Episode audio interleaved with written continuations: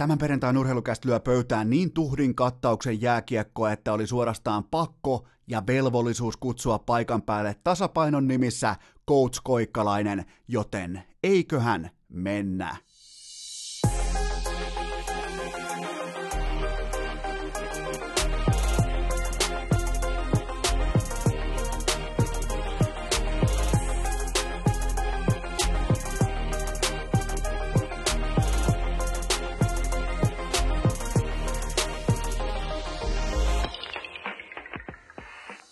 Tervetuloa viikon viimeistä kertaa urheilukästin pariin on perjantai 10. päivä tammikuuta ja...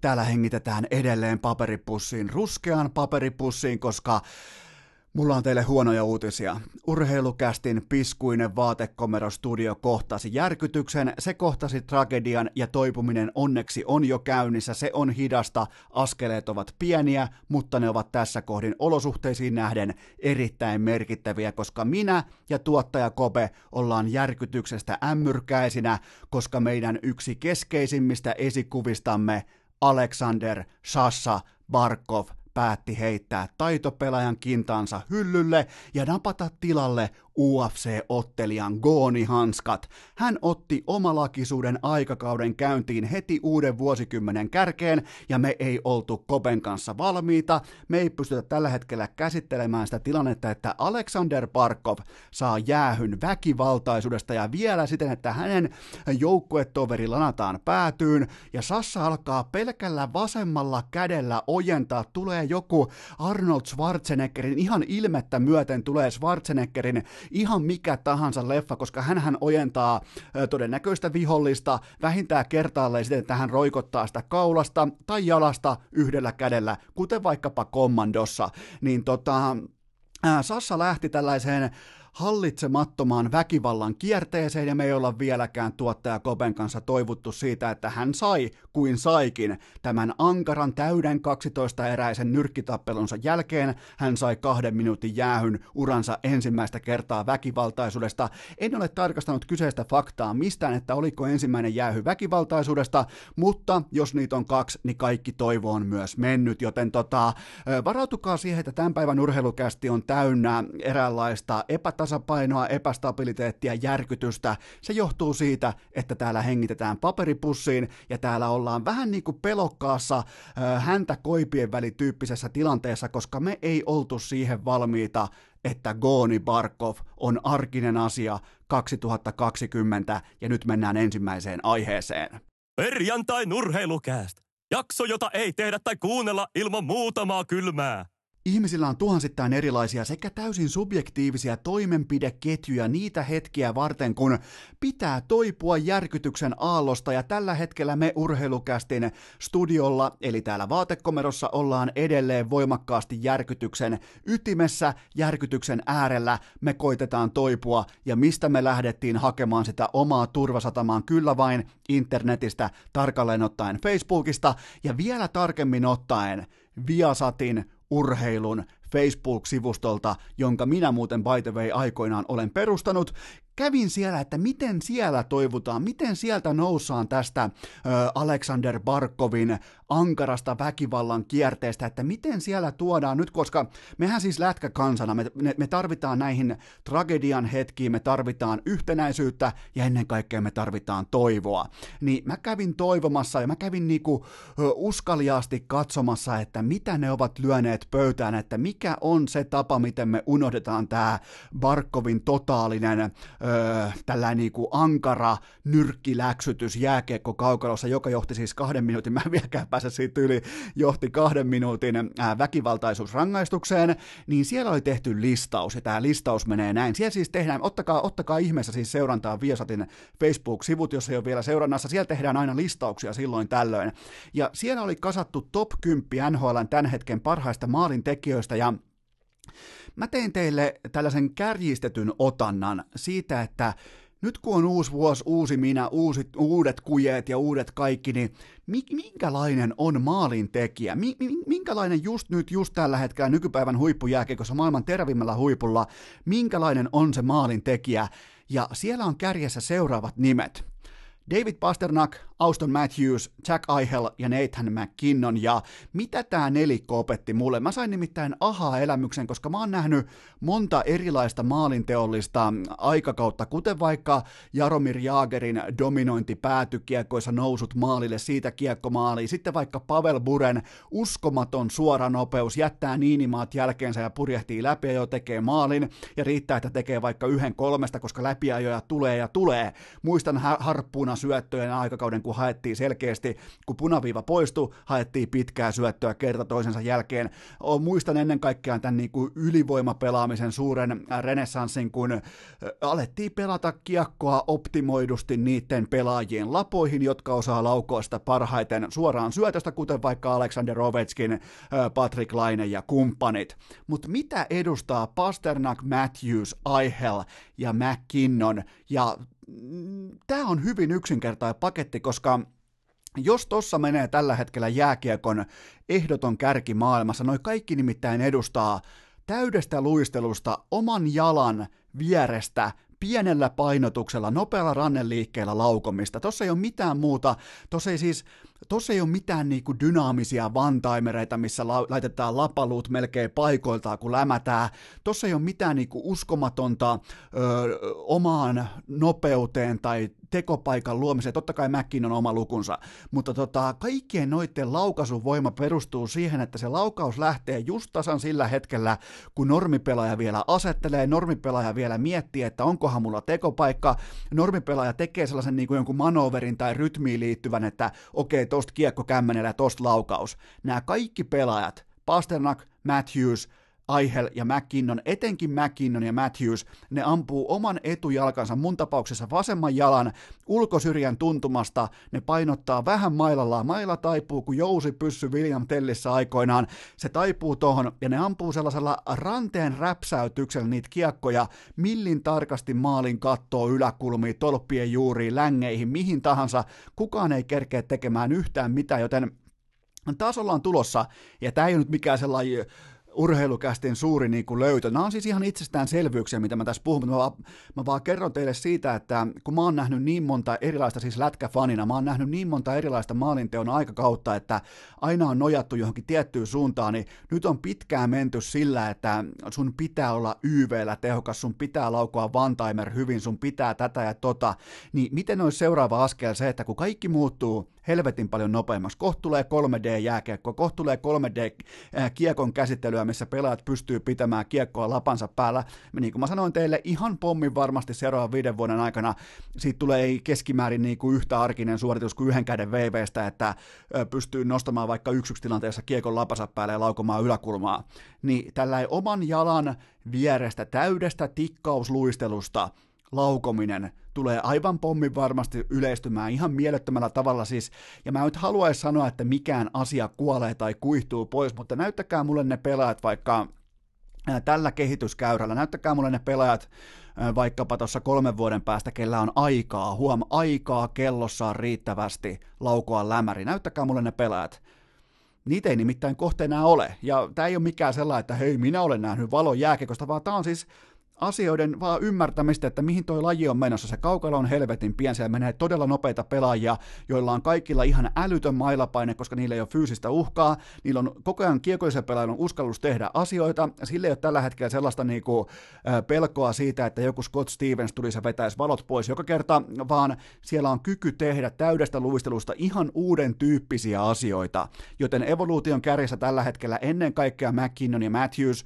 ja sitten siinä on totta kai myös Aihel, Pasternak, Pasternak, nämä kaikki laukoo hyvin usein. Monta vaikka lämärimaalia olet nähnyt vaikka Matthewsilta, monta, monta lämäriä olet nähnyt Aihelilta, monta lämäriä olet nähnyt McKinnonilta. Miten Pasternak, se ampuu, kun se ampuu niitä vantaimereita, kun Marchand tekee peli vaikka painettomalle puolelle, niin ei sieltä ihan mikään hirveä lyöntilaukaus, siis vanhan liiton lyönti, se, se ottaa niillä kyseenalaisilla herkoillaan siis todella kyse. Se on muuten se on vielä käsittelemättä muistaakseni Pasternakin tapauksessa, niin miten niillä erkoilla voi johtaa NHL maalipörssiä, miten niillä erkoilla kehtaa ylipäätään mennä kaukaloon, mutta se on hänen oma ongelmansa, hän on tsekki, hän on taiteilija, mutta ylipäätään se laukomistyyli, miten hän liikuttaa kiekkoa on se, että samassa sekunnin sadasosassa tapahtuu haltuunotto ja laukaus, vähän niin kuin Paul aikoina haltuunotto laukaus, eli sä teet ihan pienen jouston, käytät mailaa vipuna ja lauot siitä suoraan nostamatta sitä mailaa lämäriä asentoja oottamatta, laitapas tuohon, että minä täältä lämmään, niin se on kuihtumassa. Tämä on vaan yksi esimerkki siitä, miten tällaiset niinku, äh, pikasniperit, tällaiset niinku, minkä termin noille nyt keksis näille, tota, jotka laukoo, varsinkin Matthews, kattokaa sen laukausvalikoimaan, se tulee leftin jätkänä, se siirtää sen kiekon todennäköisesti omalta lavan kärjeltään vähän lähemmäs itseään tuohon vasemman jalan tuntumaa, ja laukoo siitä käyttäen pakkia blokkerinaan, käyttäen pakkia maskinaan, laukoo helvetti se lähtee kovaa, siis herran jumalainen vedot lähtee kovaa ja tarkkaa, ja McKinnon, sä et edes Singer laulaa noin, ja yhtäkkiä kiekko yläkulmassa, siis kun mitään laukaisuliikettä laukaisuliikettä ei enää edes tapahdu. Noin. Saihan sen puristettua ulos. Siis laukaisuliike on kuihtumassa kokonaan pois, ja tuossa meillä on Pasternak, Matthews, Aihel ja McKinnon eläviä esimerkkejä siitä, mihin jääkiekko on tällä hetkellä just nyt menossa, ja mennään seuraavaan segmenttiin. Perjantai urheilukääst! Yhtä jämäkkä lopputuote kuin Aatu Rädyn hiitys! Mutta ennen kuin kipitetään ahnaalla lenkkitossulla seuraavaan segmenttiin, mulla on teille pikainen kaupallinen tiedote, ja sen tarjoaa hyvä ystävämme, meidän kaikkien ystävä elisa.fi, koska uusi vuosi, Uusi minä, noin sanoo vanha kunnon mytologinen tarina, mutta mä uskallan melkein sanoa siihen vastapalloksi kylkeen, lyödä niinku kolmanteen bettiin pokerihengessä ja todeta, että hevon paskaa, koska hyvin usein nämä pilvilinnat tulee alas viimeistään tuossa helmikuun kohdalla. Se sun motivaatiopiikki kantaa ehkä ensimmäiset neljä lenkkiä, jossa painat tutuilla kamoilla, mutta mä oon nimittäin tässä vaiheessa, mä en ole enää mikään junnu. Mun on helppo todeta, että mä ainakin tarvitsen jotakin virikkeitä.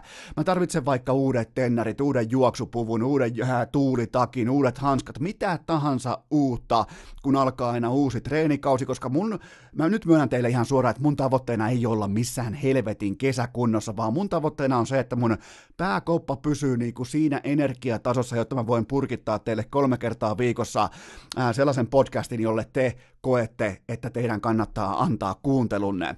Joten tota, mä voin nyt tässä kohdin myöntää teille, että mä en ole vielä tehnyt tätä ostosta, mutta tällä hetkellä mä hyvin voimakkaasti harkitsen älykellon, urheilukellon, kuntoilukellon ostamista, koska kuntoilun saralla joku tällä asia saattaa tuoda sulle ihan oikeasti pitkäkestoisen piikin, ja mä oon nyt tommosen puolitoista vuotta katsonut vieressä meidän taloudessa, kun Tytskä osti tällaisen kuin suuntokellon itselleen, ja tää on nyt tässä myös mainoksessa mukana, Suunto 7 on tämän kellon merkki, mä en oo testannut, mutta mä sain ainakin vierestä nähden huomata, että kuinka paljon niin kuin tällainen suhtautuminen urheiluun ja ennen kaikkea triatlon harrastukseen, kuinka paljon se muuttuu vakavemmaksi välittömästi, kuinka paljon sieltä löytyy sieltä kellosta, että okei sun pitää levätä, okei sun pitää nukkua paremmin, okei sun pitää, nyt sun pitää taas mennä jumpalle, nyt sun pitää tehdä sun päiväkohtainen. Siis se antoi koko ajan palautetta, se koko ajan kertoo, että mihin pitää mennä, niin tässä uudessa Suunto 7 kellossa, vaikka tämä mainosteksti lähti nyt vähän laukalle, mutta Suunto 7 tulee siis helmikuussa,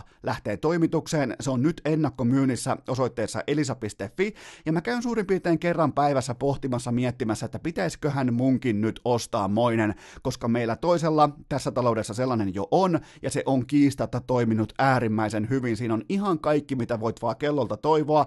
Tässä on esimerkiksi vaikka, nyt vaikka 70 määriteltyä lajia, tässä on kaiken maailman polkuträkkäykset ja heatmapit ja kaikki mukana, ihan kaikki vaan mitä kehtaa kellolta toivoa, joten suunto 7 elisa.fi osoitteesta. Se on tällä hetkellä mulla harkinnassa, koska mä takaan, mä lupaan teille, että mikäli teette jonkun, ja me ollaan varsinkin me jätkät vähän semmoiset, jos me päätetään vaikka, että kun mä ostin vaikka 159 euron juoksukengät, niin mä en sen jälkeen yksinkertaisesti kehdannut jäädä kotiin. Mun oli pakko mennä lenkille silloin, kun mä tein ö, selkeitä uusia linjanvetoja tuossa suurin piirtein vähän vajaa kaksi vuotta sitten, niin mä en yksinkertaisesti voinut jäädä himaan, koska mulla on 159 euron juoksukengät. Mä lähdin pelkästään niiden takia seuraavaksi kolmeksi kuukaudeksi juoksemaan, joten tota, u, siinä mielessä ehkä uusi vuosi, uusi minä, uudet välineet, koska ei, se ei ole mitään välineurheilua, vaan se on ihan karu fakta, että jotakin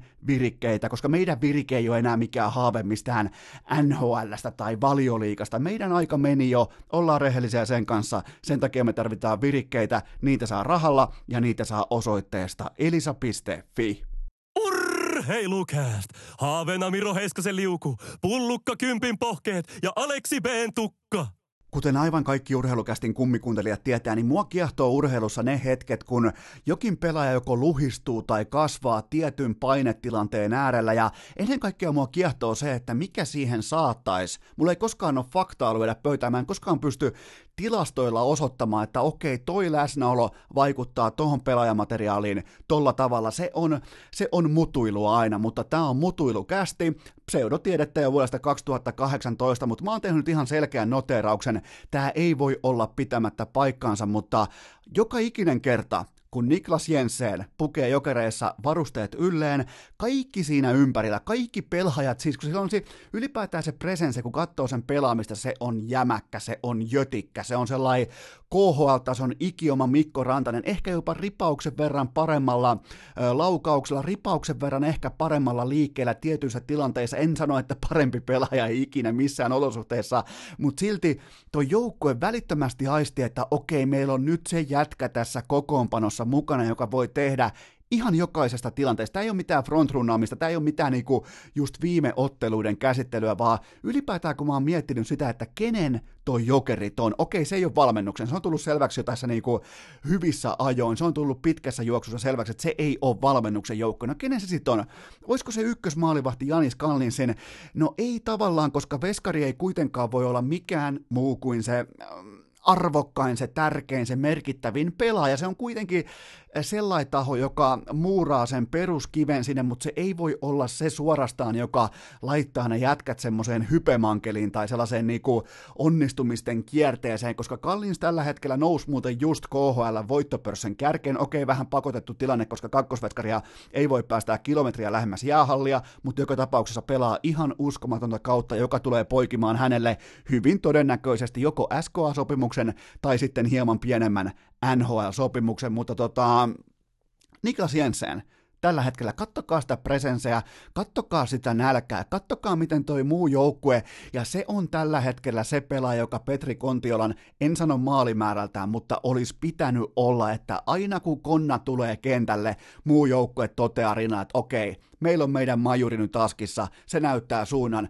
Kontiolasta ei ollut siihen missään missään vaiheessa tällä kaudella, mutta nyt heti kun Jensen tuli pitkästä loukista takaisin, kaikki näyttää aivan helvetin hyvältä tuo joukkue. Se on mukava olo urheilla. Oot sitten vaikka, pelaat vaikka KHL tai Nelosdivarissa tai teillä on vaikka yliopiston koulun porukalla, teillä on tärkeä peli vaikka, vaikka lääkistä vastaan, te olette oikeiksen opiskelijoita. Siitä tulee hyvä fiilis, kun teille, teille tulee sinne teidän ryhmä vaikka chattiin tai teille tulee sinne teidän paskanjauhanta kanavalle sellainen info, että okei, toi on mukana, toi jätkä on mukana tuolta, teille tulee heti sellainen, että okei, se tekee tänään sen ratkaisevan maalin siihen paikkaan, jes, jes, jes, tulee hyvä saunailta, niin ei tässä kuitenkaan, vaikka on ammattiurheilijat nämäkin tienaa nämä jokereiden pelaat keskimäärin jotain kolme ja puolesta tonnia vuodessa, niin ei se ammattilaisurheilija, nekin on ihmisiä. Totta kai ne kasvaa koko siinä rinnalla, kun Jensen tulee paikalle ja osoittaa jokaisessa vaihossa, että mikä tahansa on maalinteon tiimoilta mahdollista. Se on kaunista katsottavaa, ja tämä ei ole nyt niinku tulikuumassa saunassa istumista, että, että tota, onpas nyt hienoa kehua Jenseneen, koska kaikki onnistuu. Tämä on pikemminkin ihan silkkaa realismia ja ymmärrystä sen tiimoilta, että Jokereilta on puuttunut sellainen reppuselkätyyppinen johtaja. Se on totta kai, ja kuten tässäkin vaiheessa mä sanon edelleen, että paras, kent- äh, paras kiekollinen ja paras kenttäpelaaja on tänään, oli eilen, tulee olemaan huomenna, totta kai Mikko Lehtonen, mutta siitä on puuttunut sellainen selkeä hyökkäjä, joka saa semmoisen, on se sitten illuusio, on se sitten vaikka tunne, on se sitten vaikka joku myötätuulimainen tuoksu ilmassa, mutta sitten tulee sellainen tunne, että aina kun Jensen on kentällä, maalintekoon mahdollista, jopa todennäköistä, joten tota, Tätä pelaajajokerit on odottanut ja siitä syystä, jos olette miettineet, että miksi just nyt näyttää siltä, että pelaajilla on hyvä fiilis, niillä on hyvä tunnelma, niin kuin mun mielestä Sami Lepistö, joka teki muuten toissapäivänä komean komean voittomaali vieraskentällä, hän totesi mun mielestä hienosti, että onhan se nyt ihan karu fakta, että tällä pelaajistolla pitää voittaa. Tällä, äh, tällä pelaajistolla, tällä materiaalilla meidän pitää voittaa. Niin nyt kun sieltä saadaan takaisin tällä äh, Jense, Niklas Jense, jonka kenties pitäisi jopa pelata porraan, portaan verran korkeammalla tasolla noin niin uralla, joka valitsi, siis pääsi ihan vapaassa tilanteessa valitsemaan joukkueensa, ja nimenomaan valitsi jokerit, haluaa pelata Helsingissä, haluaa edustaa jokereita, haluaa nimenomaan tehdä maaleja toi paita päällä, niin kattokaa niitä muita pelaajia siinä ympärillä. Kattokaa sitä, miten ne kasvaa pituutta sillä hetkellä, kun Jensen tulee kaukaloon. Tämä on hyvä merkki, playoffit ei ole kaukana. Mä en silti käynyt, mä en nyt tuu teille kantamaan sitä kakarin kappia, että tässä on, olkaa hyvä. Tässä on paljon paljon puutteita, mutta erittäin hyvä puoli on se, että kun tullaan takaisin loukkaantumisesta, niin välittömästi koko muu joukkue toteaa, että aha, tossa on meidän johtaja joten se on Niklas Jensen, joka on nostanut koko tämän joukkueen arvon, koko tämän joukkueen mm, pelillisen suunnan viime aikoina kohti taivasta, ja se näyttää kaikki tällä hetkellä todella hyvältä. Kysymysmerkki on vain ja ainoastaan se, että pystyykö Kallins oikeasti. Jos Kallins pystyy pelaamaan tämmöisen kauden, ja se, mä laitan sormet ristiin nyt, mä toivon, että ei tule mitään ongelmia, jos hän pystyy pelaamaan viimeiseen summerin sointiin saakka, ää, absoluuttisesti korkeimmalla mahdollisella Latvian muuritasollaan, niin mä sanon tämän nyt ekaa kertaa. Mä sanon ekaa kertaa ikinä KHLn historiassa, jokereiden KHL-historiassa, tuolla porukalla on Tämä ei ole vaatimus, tämä ei ole oletus, tämä ei ole niin horisonttiriman asetus, mutta tuolla joukkueella on ja mä sanon sen nyt ekaa kertaa, mahdollisuus voittaa mestaruus, koska niillä on uskottava, erittäin voittava, erittäin laadukas ykkösmaalivahti, kenties koko liigan paras ykköspuolustaja, niillä on sitten aika uskottava keskikaista ja niillä on ennen kaikkea huippunälkäinen, levännyt, huippukuntoinen sniper, joka painaa tällä hetkellä suurin piirtein maali per peli tempossa, joten ekaa kertaa ikinä kenties, ainakin urheilukästin aikana ensimmäistä kertaa mä ostan oikeasti tällä hetkellä jokereiden menestysosakkeita, en mestaruusosakkeita, mutta ylipäätään sitä, että ne pystyy ihan aidosti tällä hetkellä materiaalillaan kilpailemaan ja pelillään kilpailemaan SKAta, ZSKAta vastaan. Totta kai silloin pitää voittaa myös tuomarit, mutta jatketaan sitä sitten vähän keväämällä. Urheilukääst! Mene välittömästi osoitteeseen jakso.fi ja äänestä kästiä vuoden parhaaksi podcastiksi, jotta meikä saa tehdä uudet voittospiikit! Urheilu ei sinällään koskaan saa perustua toiveisiin tai uskomuksiin, mutta suurin piirtein tämä tammikuun puolivälin tuntuma alkaa olla SM kaudesta se vaihe, kun ei millään, ei siis jumalauta millään toivoisi, että yhdenkään organisaation, etenkään playoff-tason organisaation johtava pelaaja joutuisi sivuun. Ja kun mä näin, että Teemu Turunen IFK on sivussa noin kaksi kuukautta, mä ajattelin, että ei helvetti, nyt sieltä tuli se pahin mahdollinen uutinen, koska nyt on veetty suurin piirtein kaksi kolmannesta SM kaudesta ja Teemu Turunen on koko IFKn kiekollisen jääkiekon. Se on koko lato, se on kaikki seinät, se on koko katto, se on koko se piha, se on ainoa huipputason, oikeasti huipputason pelaaja tuossa porukassa. Siis kun aletaan puhumaan ei hyvistä liikapelaajista, vaan aletaan puhumaan niistä, kenen pitäisi kenties olla vaikka KHL, ei nyt välttämättä ihan mennä sinne NHLään saakka, mutta pitäisi vähintään olla KHL. Puhutaan siis ihan ehdottomasta ton joukkueen. Miettikää nyt vaikka 34 matsiin 14 plus 26, 40 tehopistettä seuraavalla IFK-pelaajista, joka on tällainen niin kuin, ö, profiili, mörssäri, sentteri, ö, itsensä likoon heittäjä tyyppinen kahden suunnan monitoimikone, oikein sellainen, mikä kaataa mettään millä kelillä tahansa, Otto Paajanen. Ja hänellä on 25 tehopistettä, siihen mahtuu 15 paunaa väliin. Se on liikaa, se on aivan liian paljon. Ja mitä tämä Turusen injuri nyt tarkoittaa IFKlle? Ja kuka tulee korvaamaan? Mulla on teille tähän nimittäin vastaus. Mulla on kaksi eri tulokulmaa tähän dilemmaan, mutta ensin käydään tämä läpi, että kuka astuu esiin. Mä kerron teille, esiin pitää astua Jarno Pikkaraisen, koska Tätä varten, näitä hetkiä varten, organisaatiot, on laji sitten vaikka jenkkifutis, koris, niin organisaatio etsii sellaista valmennusta, valmennuskulttuuria, joka pystyy tilkitsemään tosi paikassa ne pahimmat mahdolliset puutteet. Ja tästä ei voi mennä puute, tästä ei oikeastaan voi mennä kuin ehkä kummankin veskarin loukkaantuminen tai joku No, tämä on ihan liikassa, jos aletaan miettimään sellaisia. Mä voisin melkein tehdä teille top 5 listauksen siitä, että ketkä pelaajista tai ketkä organisaatiot ei voi menettää pelaajia tai tätä kyseistä yksilöä. Niin tämä on melkein mun mielestä koko liikan massiivisin menetys, kun sä menetät Teemu Turusen, jonka pitäisi olla KHL, se olisi varmaan sielläkin piste per peli jätkä. Mutta valmennus, mikä on nyt tehtävänä? Mitä, mihin kääntyy katseet? Se kääntyy siihen, että kuinka paljon Jarno Pikkaraisen jääkiekko pystyy avaamaan pelivihkoaan siinä määrin, että se pystyy tuottamaan tarpeeksi uskottavaa kiekollista hyökkäyspeliä, jotta se viisikko, se joukkue, se kollektiivi tukee toimintaansa siten, että se ei elä yhdestä supertähdestä, se ei käänny katsomaan sinne, että hei tossa se oli se Turunen vielä viikko sitten, että nythän me ollaan kusessa, vaan miten se joukkue pystyy käsittelemään kollektiivina sen, että nyt meillä ei ole sitä syömähammasta, joten miten valmennus, mitä valmennus, mitä valmennus tuo tarjottimille, mitä valmennus tuo pöytään, mä oon paljon kritisoinut pikkaraista, mutta mulla on tällä hetkellä, äh, mulla on, Mä en tiedä, perustuuko tämä mun luottamus jopa omiin kokemuksiin aikoinaan, mutta mulla on siis luottamus sen tiimoilta, että Pikkarainen ei jätä reagoimatta. Eli nyt nähdään todennäköisesti tullaan näkemään ö, vaikkapa niinku, ö, tullaan hyvin todennäköisesti näkemään suoraviivaisempi, aggressiivisempi. Mä vielä tuossa toissa päivänä katsoin Telian lähetystä, kun erittäin, niin kuin, miten voi sanoa, tyylikkään, jopa seksikkääseen pukuun sonnustautunut Ika Lehkonen totesi, että IFK pelaa tällä hetkellä liikaa laidoilla. Sieltä löytyy liian vähän niitä jätkiä, jotka on siinä ikävällä pelialueella. Siinä, mistä tulee pipi, mistä tulee ongelmia, mistä tulee jopa loukkaantumisia. IFK tällä hetkellä kaikki haluaisi olla kaukoheittäjiä, puuttuu levypallojen ottaja, joten tota, tämä oli siis Ika Lehkosen poiminta, se myös pääsi vihdoin piirtämään. Mun sydän hymyilee, kun Ika Lehkonen piirtää.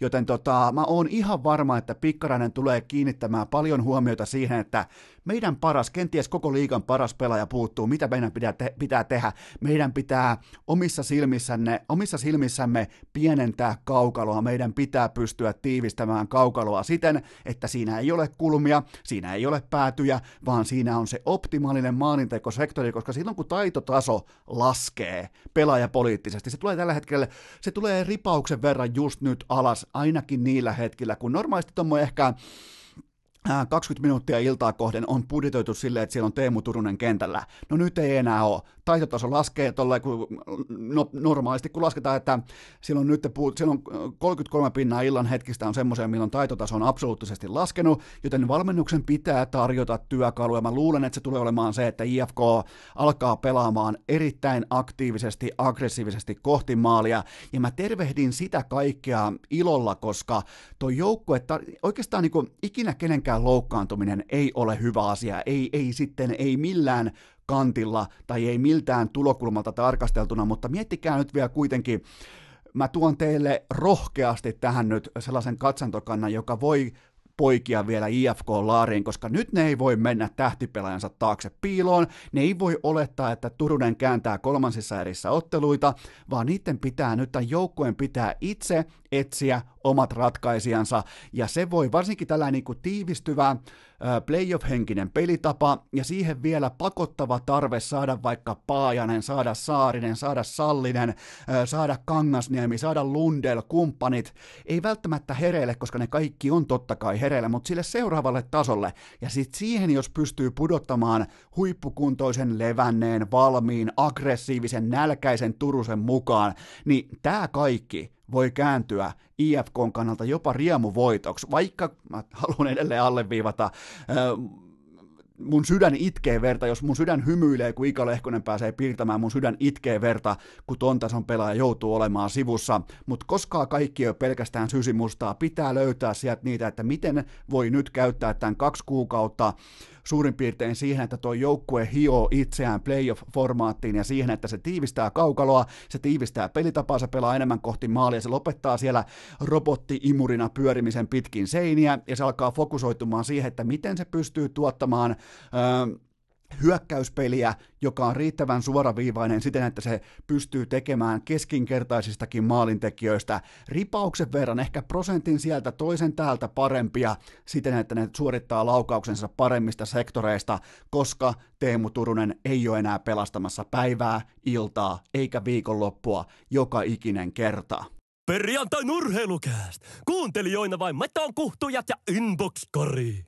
Osa teistä on eittämättä jo pelon sekaisesti pohtinut sitä, että onko urheilukäst kadottanut legendaarisen horisonttimaalaus siveltimensä, ja vastaus on, että sivellin on edelleen tallessa ja just nyt myös käytössä. Mä maalaan teille nimittäin horisontin siitä, että me ollaan nyt vaikka Lempäälässä ja me mennään siellä paikalliseen bubiin ja siellä on pyöreä pöytä ja mä kysyn sulta, Tuopposen äärellä, että mihin jääkiekon valta-asema perustuu Suomessa, ja sä voit, sä voit kierrellä kaarella, sä voit miettiä supertähtiä, mediaseurantaa, mutta jos mä pyydän sulta, sä oot lempäälästä, sä et todennäköisesti käy kovin nopealla, sä oot vähän hidas, niin tota, mä annan sulle lisää aikaa, mä annan sulle lisäporkkana, että me nyt ihan siihen konkretiaan, mikä on se syy, mikä laittaa sut liikkeelle, mikä laittaa Suomen kansan liikkeelle, ja se on tietenkin se, että meillä on laji, josta me ollaan jatkuvasti jotakin mieltä. Ei ole sellaista päivää, ei ole siis sellaista ehtoota, ei ole, ei ole sellaista kolmen tunnin jaksoa, jolloin joku suomalainen ei olisi jotakin mieltä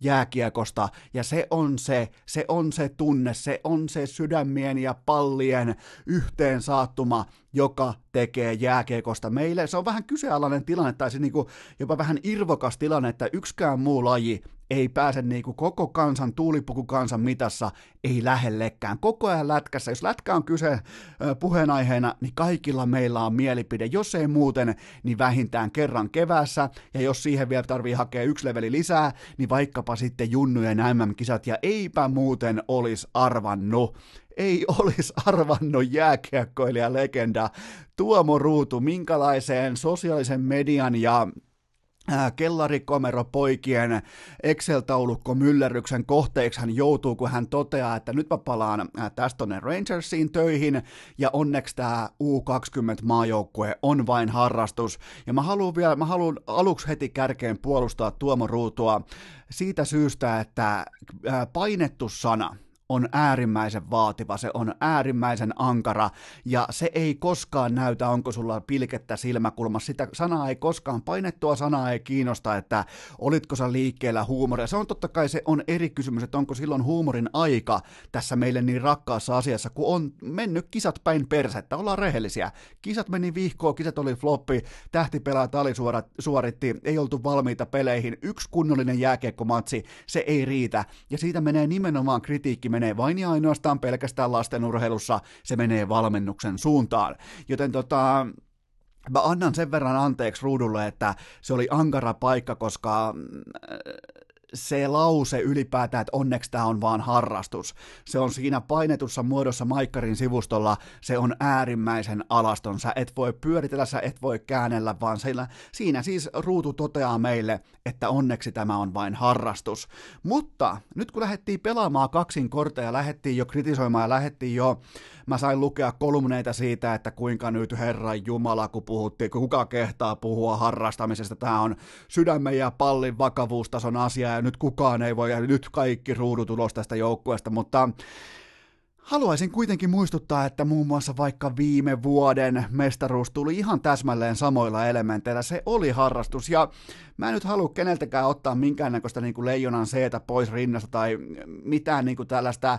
Öö, mä en halua pois lukea kenenkään leijona valaa Pohjola-leiriltä, mutta mennään ihan faktoihin. Toi on harrastus, ei ainoastaan valmennukselle. Totta kai valmennukselle se on, se on raipelle, se on absoluuttinen työpaikka, mutta ruudulle se on, se on harrastus. Olla, ollaan siis, sä tienaat vuodessa jonkun 35 tonnia, se on sulle, sä oot miljonääri, sä oot jääkiekkoilija, sulla on pitkä NHL-ura, sulla on oikea työpaikka Rangersissa NHL, se on silloin sulle harrastus, ei turha sitä on kierrellä, se on siis, se on karu fakta, joten tota, Raipelessa totta kai on oikea työpaikka, mutta se, että me saadaan siili perseeseen siitä, että joku sanoo niin kuin asiat on, ennen kaikkea siltä pohjalta, että samalla harrastu, harrastamisen logiikalla on kokoontunut vaikka vuotta aikaisemmin paikan päälle NHL-pelaajia, ne on ilmoittanut omissa organisaatioissa, että okei, mä, mä pistän nyt vaikka AHL-kauden, mä pistän jäihin, mä lähden leijoniin harrastamaan,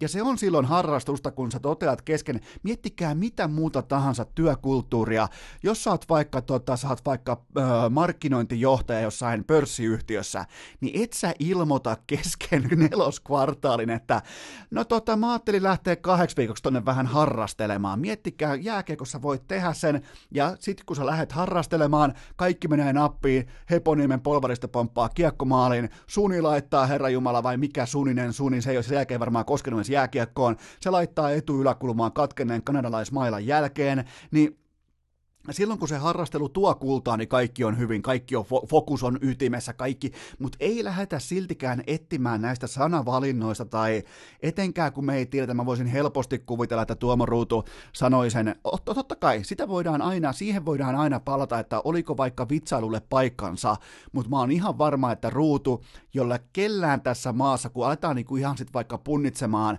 leijona sydäntä, aletaan punnitsemaan niitä arvoja, mitä hän on kantanut koko uransa leijonapaita päällä, niin siihen ei siihen kategoriaan yllä todennäköisesti kuin ehkä Kukko Lasse, Petteri Nummelin ja pari muuta, joten tota, niiltä osin turpa kiinni, mutta se, että oliko vitsailun paikka, ja jos oli, niin ainakin se presentointi meni päin persettä niiltä osin, että kun aletaan puhumaan harrastelusta tappioturnauksen jälkeen, niin se on silloin heikko muuvi, mutta hei, mitä Ruutu tekee tällä hetkellä? Mitä, mitä Ruutu tekee tällä hetkellä? Se harjoittelee kahta asiaa elämässään on olla valmentaja, on olla pelaajalähtöinen, on olla pelaajan öö, yksilökeskeinen, yksilöiden valmentaja, ja toinen asia on se, mikä seuraa väistämättä perässä, on se, mikä kyllä vain pitää oppia tulla toimeen median kanssa. Ja nyt kun on mennyt se leijona legendan, sen pelaajan legendan status, se on, se on jo unohdettu, sitä ei enää ole, niin ruudun pitää valmistautua siihen, että tappioiden hetkellä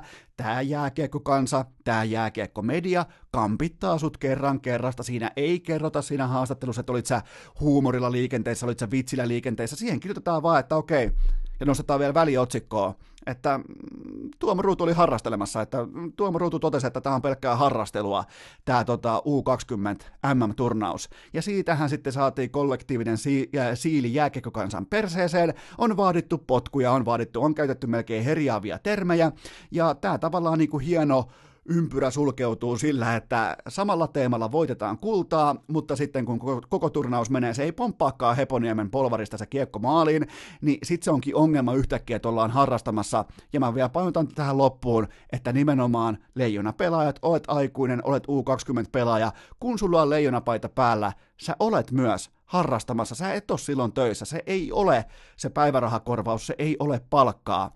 Siellä on paljon muita arvoja, se, sä et ole työreissulla, sä oot harrastamassa ja useimmiten viime vuosina toi harrastaminen on vienyt ton porukan aivan helvetin pitkälle. Purr! Hei Lukast! Isoäidin kellarinörttien Excel-taulukko asialla jo vuodesta 2018. Ennen kuin liuutaan seuraavaan aihepiiriin, mulla on teille pikainen kaupallinen tiedote ja sen tarjoaa Joinsport-applikaatio nyt tarkkana, koska Oulun suunnalta, tämä on siis ihan täysin kotimainen sovellus ja Oulun suunnalta kuuluu erittäin loistavia uutisia, koska viimeiseen viikkoon Joinsport – aloitti mainostamisen urheilukästissä, se oli tällä viikolla kertaalleen Android-kaupan ykkösenä kaikista sovelluksista ja myös Apple-kaupan kakkosena, joten se ei maksa mitään, mene lataamaan Joinsport, ja sen idea on yksinkertaisuudessaan se, että kun sä käytät tätä sovellusta, niin sun ei tarvi, mä ainakin tykkään siitä, että ei tarvi antaa vaikka puhelinnumeroa johonkin WhatsApp-ryhmään, tai ei tarvi vastata johonkin mystisiin Facebook-kutsuihin, johonkin eventteihin, mä vihaan notifikaatioita muutenkin Facebookissa, joten mä haluan, kun mä menen ulkojäälle, kun mä menen harrastuksiin, jos siellä on mulle tuntemattomia ihmisiä, niin kuin siellä toivottavasti aina on, niin meillä on jokin kommunikaation väline, mä en halua antaa mun numeroita, mä en halua, että ne on kuitenkaan osa mun elämää, vaikka ne on osa mun joukkuetta, voittavaa joukkuetta ulkojäillä, kun mä teen mun Titanilla jälleen kerran semmoisen en nyt laske tehoja, mutta 2 plus 5 todennäköisesti seuraavankin kerran, joten tota, tämä applikaatio tuo ne harrasteystävät, ne tuo harrastekaverit, ne tuo jopa harraste tuntemattomat ihmiset saman platformin äärelle. Voitte tehdä siellä, jos vaikka nyt just tältä istumalta tekisin itselleni eventin, sovitaan vaikka, että tämä Helsingin jopa vähän niin kuin lupauksia herättävä keli muuttuu oikeasti pakkaseksi, niin mä teen nyt vaikka eventin, että Mä en teistä nyt oikeasti just tällä hetkellä, älkää menkö, mutta mä teen vaikka eventin, että öö, ensi keskiviikkona Bragun jäällä kahdeksan vastaa kahdeksan pelit, etsin siis seitsemää pelaajaa, niin mä voin vaikka laittaa, että suurin piirtein 10 kilometrin säteeltä, niin tulkaa paikan päälle. Ja homman nimi on se, että kun sä rekisteröidyt tonne, me nyt heti lataamaan Joinsport, kun sä rekisteröidyt sinne, niin sä pystyt määrittelemään siis vaikka mua kiinnostavat lajit. Mä oon klikannut sinne kaksi vaihtoehtoa. Siellä on ulkojää jääkiekko ja jääkiekko kaikissa muodoissa, ja sitten siellä on pihakoripallo. No se on nyt tähän, niin kuin, vaikka tämä ilmastonmuutos menee niin kuin menee, mutta silti koripallo, pihakoripallo tällä hetkellä on vähän niin kuin ulkona pöydältä. Mutta tota, mulla on siinä 15 kilometriä mun säde, sille etäisyydelle mä pystyn lähtemään, ja lajina on jääkiekko, joten sieltä mä voin helposti katsoa, että jos jotkut on järjestämässä pelejä, mä voin lähteä messiin, jos mä mahun mukaan, ja tässä on vielä se, kun kohta on ystävänpäivä, siihen on kuulkaa kundit, siihen on enää kuukausaikaa, olkaa tarkkana, se on nimittäin daameille yllättävän tärkeä juhlapäivä tässä kalenterissa, niin tota, miten olisi löytää uusi ystävä? Miten olisi, miten olisi löytää joku, vaikka, vaikka se ei ole enää muodikasta, että puhutaan ihmisille face to face tai puhutaan ihmisille niin kuin, ettei siinä välissä ole minkäännäköistä FaceTimea tai applikaatiota, mutta tästä voi löytää vaikka uuden kaverin, miettikää sitä. Joinsport, me heti lataamaan, pitäkää ne listan kärjessä, käykää hakemaan. Ja ottakaa ennen kaikkea ne teidän Äh, kaveriporukat, jotka teette niitä epäselviä, aivan sysipaskoja äh, WhatsApp-ryhmiä, ne sopii paskan jauhomiseen, ne sopii vaikka meemien jakamiseen, mutta ne ei sovi säntilliseen su- suunnitteluun siitä, että milloin mennään ulkojäälle, ketä tulee, mitkä pelit saadaan pystyyn, joten käy lataamassa itsellesi Joinsport – ei maksa mitään. Otetaan nimi vielä uudestaan, tavataan nimi vielä loppuun. J-O-I-N Sport, joten kirjoita se siihen sovelluskaupan äh, hakuriville ja käy lataamassa, ota testiin ja anna niille palautetta. Anna Oulun kundeille palautetta, että mitä pitää kehittää, mitä pitää parantaa, mutta joka tapauksessa me lataamaan applikaation nimi on Join Sport. Urheilukääst! Jotain tiedetään! Loput arvataan! Suomen suurimman jääkekkosivuston jatkoaika.comin päätoimittaja Antti Pärnänen, hän kiikutti torstaina pöytään erittäin mielenkiintoisen scoopin, nimittäin hän uutisoi seuraavasti, että ää, nyt menee SM Liikan ja pelaajayhdistyksen työsopimus menee umpeen huhtikuun 30. päivä, ja mitä siellä on tällä hetkellä neuvottelupöydällä, oli hyvin mielenkiintoinen löytö Pärnäseltä, että siellä väännetään tällä hetkellä siitä, että pystyykö, saako ja saako pelaajat vihdoin Suomessa Suomessa oikeuden toimia ikään kuin oman itsensä markkinointikanavina, koska me eletään, saattaa tulla sokkina, me eletään melko voimakasta influenceri kautta brändimainonnan aikaa, jossa aika monelle tossakin liigassa, tossakin pelaajastossa, aika monelle löytyisi varmaan henkilökohtainen yhteistyökumppani, mutta se ei ole tähän, oikeastaan kun tuo viime sopimus on tehty, viimeisin sopimus on tehty 2015, niin tähän saakka sinne ei ole saatu mitään henkilökohtaisia sopimuksia, mutta nyt sinne yritetään vääntää pelaajayhdistyksen kantilta pelaajille lisävaltuuksia ja lisäoikeuksia siihen, että saa ottaa, koska ollaan ihan rehellisiä, ollaan välistä ihan rehellisiä. On paljon sellaisia organisaatioita, sanotaanko pois lukien melkein IFK, Kärpät, Tappara, muutama muu siihen kylkeen vielä, niin siellä on liikaa semmoisia organisaatioita, missä mainostaja ei kiinnosta se itse joukkue hevonpaskan vertaa, vaan niitä kiinnostaa se ehkä yksi tai kaksi todennäköisesti aika laadukasta junnutähtistatuksen omaavaa sometähti luokan pelaajaa. Niitä kiinnostaa ne. Mä voin, jos tämä tulee nyt jollekin salaisuutena, niin tämän, nyt, tämän skuuppas nyt sitten ihan ensimmäisenä urheilukästi, koska ää, tota, se on yhtä siis selvä kuin vaikka, että Juha Miedolla on parta. Ei mainostajia kiinnosta se koko helvetin joukkue, missä se organisaatio asettaa ihan siis hävyttömiä hintalappuja yhteistöille. Niitä kiinnostaa se yksi, kaksi tai kolme pelaajaa, joilla on sosiaalisen median ää, peittoarvoa, niillä on vaikutusvoimaa, ne, on tietyn, ne puhuu tiettyä kieltä, tietty, tietyn sukupol- äh, äh, sukupolven kieltä, niillä on ihan sel- siis tämä on ihan mulle ainakin ihan itsestään selvää, mutta on hienoa ennen kaikkea, että liikan pelaajayhdistys ja nämä pelaajisto ja heidän edustajansa yrittää juntata sinne mukaan tämmöistä sopimusta, koska tähän saakka siis liikan markkinointi on suurin piirtein mennyt niin, että no otetaan vaikka esimerkiksi, heitetään mikä tahansa, mä heitän nyt mun legendaarisen, tota, missäs mun kolikko on, mä heitän arvontakolikon ilmaan, että mikä tota, joukkue käsitellään. Okei, nyt me käsitellään, tämä kolikko sanoi, että me käsitellään tota, sellainen, sellainen organisaatio kuin JYPHT Jyväskylästä. Okei, miten siellä menee markkinointiyhteistyö?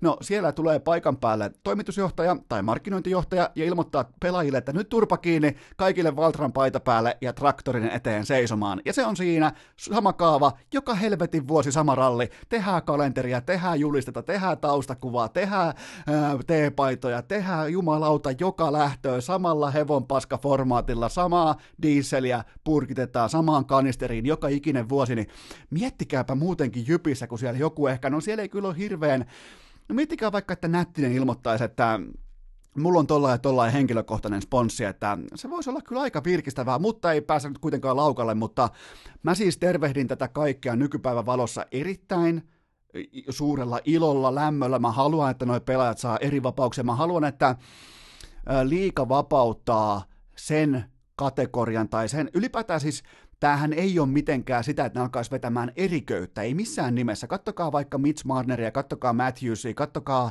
näitä nykypäivän megatähtiä, McDavidia, kattokaa McKinnonia, kattokaa öö, näitä niinku suurin piirtein tällä hetkellä 25-vuotiaita kundeja, ihan noin niinku heittona 23, 24, 25. Kattokaa, miten paljon niiden sosiaalisen median toiminta, yhteistyökumppanuudet siellä, miten paljon ne tuo lisäarvoa myös heidän omille organisaatioille. Se ei tule suoraan tässä ja nyt, että nyt se lisäarvo syntyy tohon, otetaanpa siitä kauhalla sitä ilmaan, vaan se syntyy pieniä puroja pitkin sieltä reunalta, ehkä hallin kulmalta, yksi tulee ehkä ikkunasti, siis tällaisia pikkujuttuja, se syntyy se lisäarvo eri reittejä pitkin, se kanava pitää vaan ymmärtää vapauttaa, ja tästä syystä tervehdin tätä jatkoajan uutista erittäin suurella lämmöllä. Tämä on, mun mielestä on hienoa ylipäätään, kun puhutaan Suomen suurimmasta urheiluliikasta, puhutaan kymmenien miljoonien bisneksestä, puhutaan siis todella isosta liiketaloudesta vuosittain, niin on hienoa nähdä, että siellä on käännetty vihdoin kalenteri, jopa ihan tällainen niin kuin tietokoneen sähköinen kalenteriversio on käännetty myös tähän 2020 vuosiluvulle saakka. Nyt mennään uutta vuosikymmentä, niin tämä on pelkästään hyvä asia. Mä oon ennen kaikkea te kaikki pelaat, jotka kuuntelette, teitä on siellä aika paljon, niin tämä on teidän kannalta ihan fantastinen uutinen. Ottakaa tästä kaikki irti ja älkää, älkää jumalauta. Ää, kun laitatte nimiä papereihin ja teette tämän työehtosopimuksen, niin älkää nyt ainakaan. Nyt on vuosi 2020. Joka ikinen vuosi ensi vuonna teidän markkina-arvo on noussut, seuraavana vuonna teidän markkina-arvo on noussut, koko ajan sosiaalinen media jo pelkästään itsestään, se vuoraa, kaikki, se pöllii kaikki markkinakanavat itselleen tällä hetkellä. Älkää luovuttako vallan kahvaa pelkästään organisaatioille, älkääkä etenkään kävelkö jonossa silloin, kun ää, toimitusjohtaja näin käskee, vaan juntatkaa tämä äry, er, erittäin moderni. Tämä on siis, tämä on NHL-pelaajillekin, tämä on NBAs, totta kai se perustuu, ylipäätään NBAn vetovoima perustuu tähän, että pelaajilla on täysoikeus tehdä käytännössä melkein No tiettyjen rajojen sisällä ihan mitä ne haluaa, joten pitäkää tästä ehdosta kiinni, tämä on hyvä juttu ja mennään eteenpäin.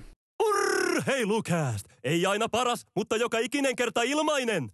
Meidän kaikkien omakohtainen arki syntyy siitä, että jatkuvasti me tehdään joko tietoisesti tai tiedostamattomasti, enkä viittaa nyt porilaisiin, jotka on niin jurissa, että ei pysty tekemään päätöksiä, mutta kaikki koko ajan perustuu siihen, että me tehdään pieniä päätöksiä ja se reaktio vyöry, se reaktiopaketti, se miten mä itse reagoin mun omiin päätöksiin, se on myös niistä suorin, selkein palaute. Mä pystyn suoraan kertomaan itselleni, että okei, menikö tää oikein, menikö toi päätös väärin, okei, tosta tuli vähän ehkä tehtyy virheliike, okei, toi ei sovi tohon, mä välittömästi annan itselleni palautetta, mutta kun lähdetään monistamaan tätä suurta ajatuskehystä vähän, vähän, vähän isommaksi, tuoda, tullaan pois täältä vaatekomerosta, tullaan pois ihan omasta arkielämästä.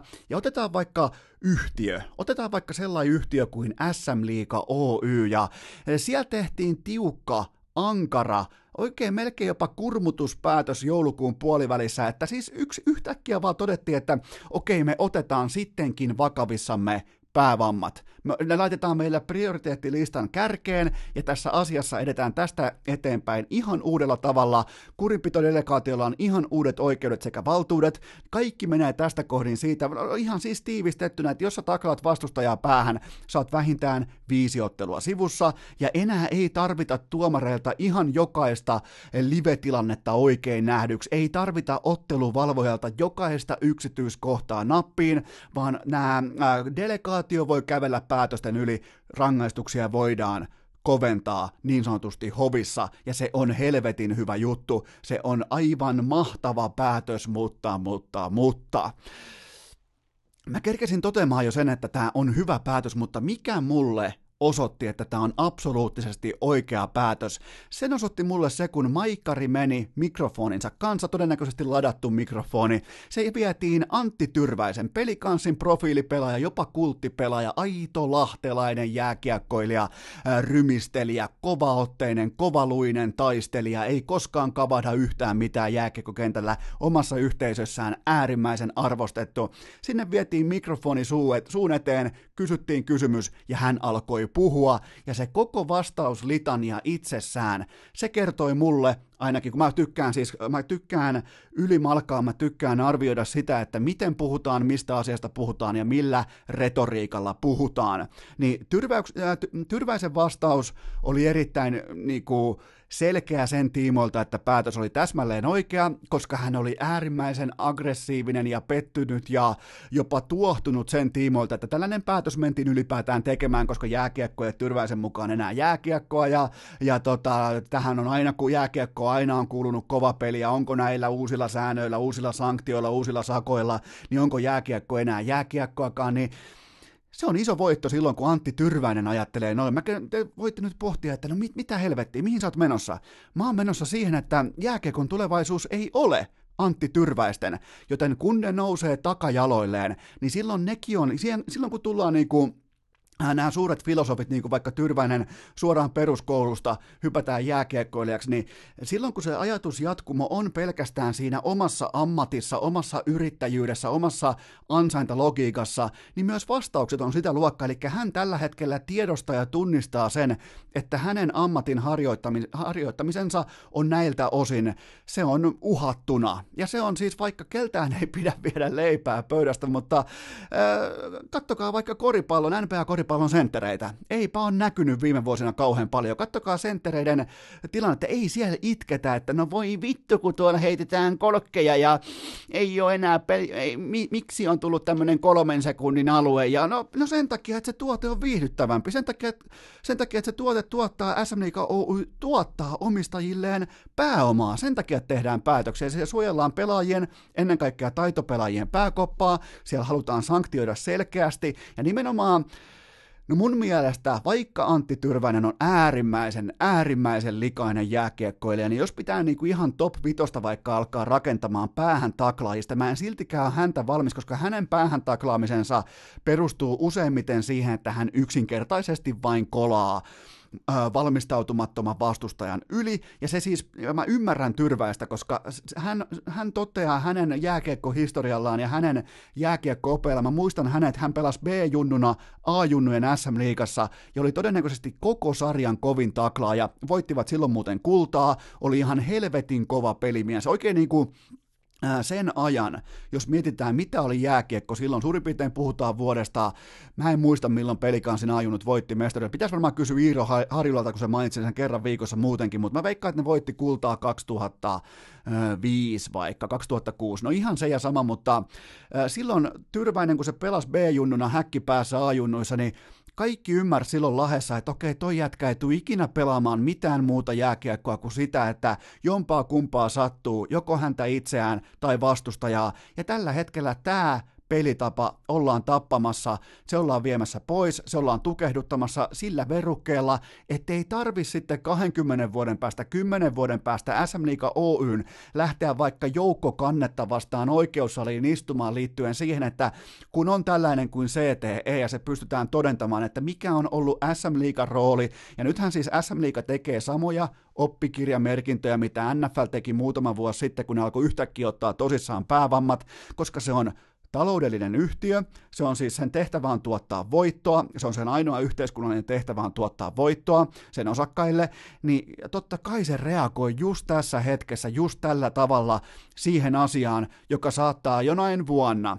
jo 10 vuoden päästä, 15 vuoden päästä tuoda lunta tupaa sit koko kolan edestä. Joten siitä puhutaan. Ja se, että Tyrväinen on pettynyt, niin sille ei ole kellekään mitään merkitystä. Tämä laji seuraavan viiden vuoden päästä. Ja nyt sä voit, sä voit olla takajalolla. Sä voit, sä voit tulla toteamaan mulle, että okei, mä en kato jääkiekkoa, että okei, tehkää se päätös. Jos ei se jääkiekko viihdytä teitä, jos ei se ole sitä jääkiekkoa, mistä sä oot valmis maksamaan, niin mikään ei ole niin tehokasta kuin päättää omalla rahapussilla.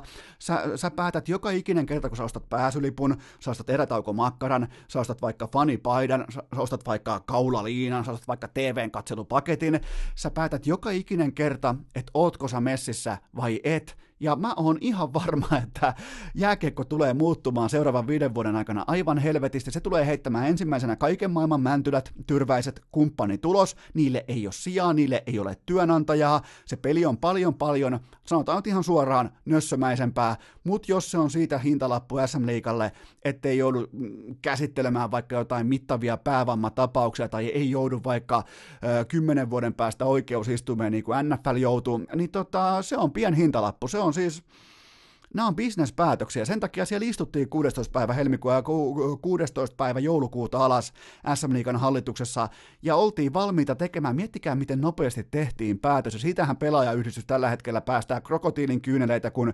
meitä ei, meiltä ei kysytty ja ei teiltä kysytä.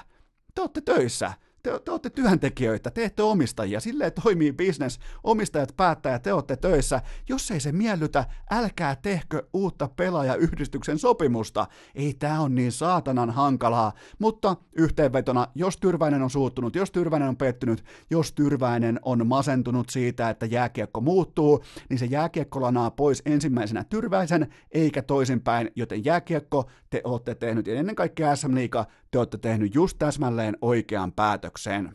Urheilukääst! Tavoitteena hankkeenin pääsykokeet, oma purjevene ja OCTPSn osakkeet. Kaikki elokuvien ystävät eittämättä muistaa Francis Ford Coppolan kummisedistä, miten tällainen niinku palautteen antamisjärjestelmä toimi. Ensin älähtää poika, sitten älähtää vaimo ja lopuksi saapuu sitten iso Vito Corleone paikan päälle linjaa, että tämä ei mennyt hyvin ja tämä osapuoli taho tai tekijä joutuu maksamaan hintalapun. Ja ää, tässä on jotakin hyvin samanlaista kuin Miamin mafia, eli Jokisen perhe lähti liikenteeseen. Ensin vaimo toteaa, että okei, mun aviomiehen presentointi täällä hallilla on suorastaan noloa. Hän totesi, hän laittoi Twitteriin pienimuotoisen palautemyllyn ihan tietoisesti. Ties ne sanojensa volyymin, se ei ollut mikään vahinko, se ei ollut mikään niinku, ää, sellainen, että no katsotaanpas nyt tuota vitriineä. Siis siellä on sellainen tilanne, että siellä on siis tehty legenda-pelaajille vitriineitä, ja tämä Jokisen niin kuin esittelyvitriini oli mennyt kauniisti sanottuna vituiksi, eli siellä oli laitettu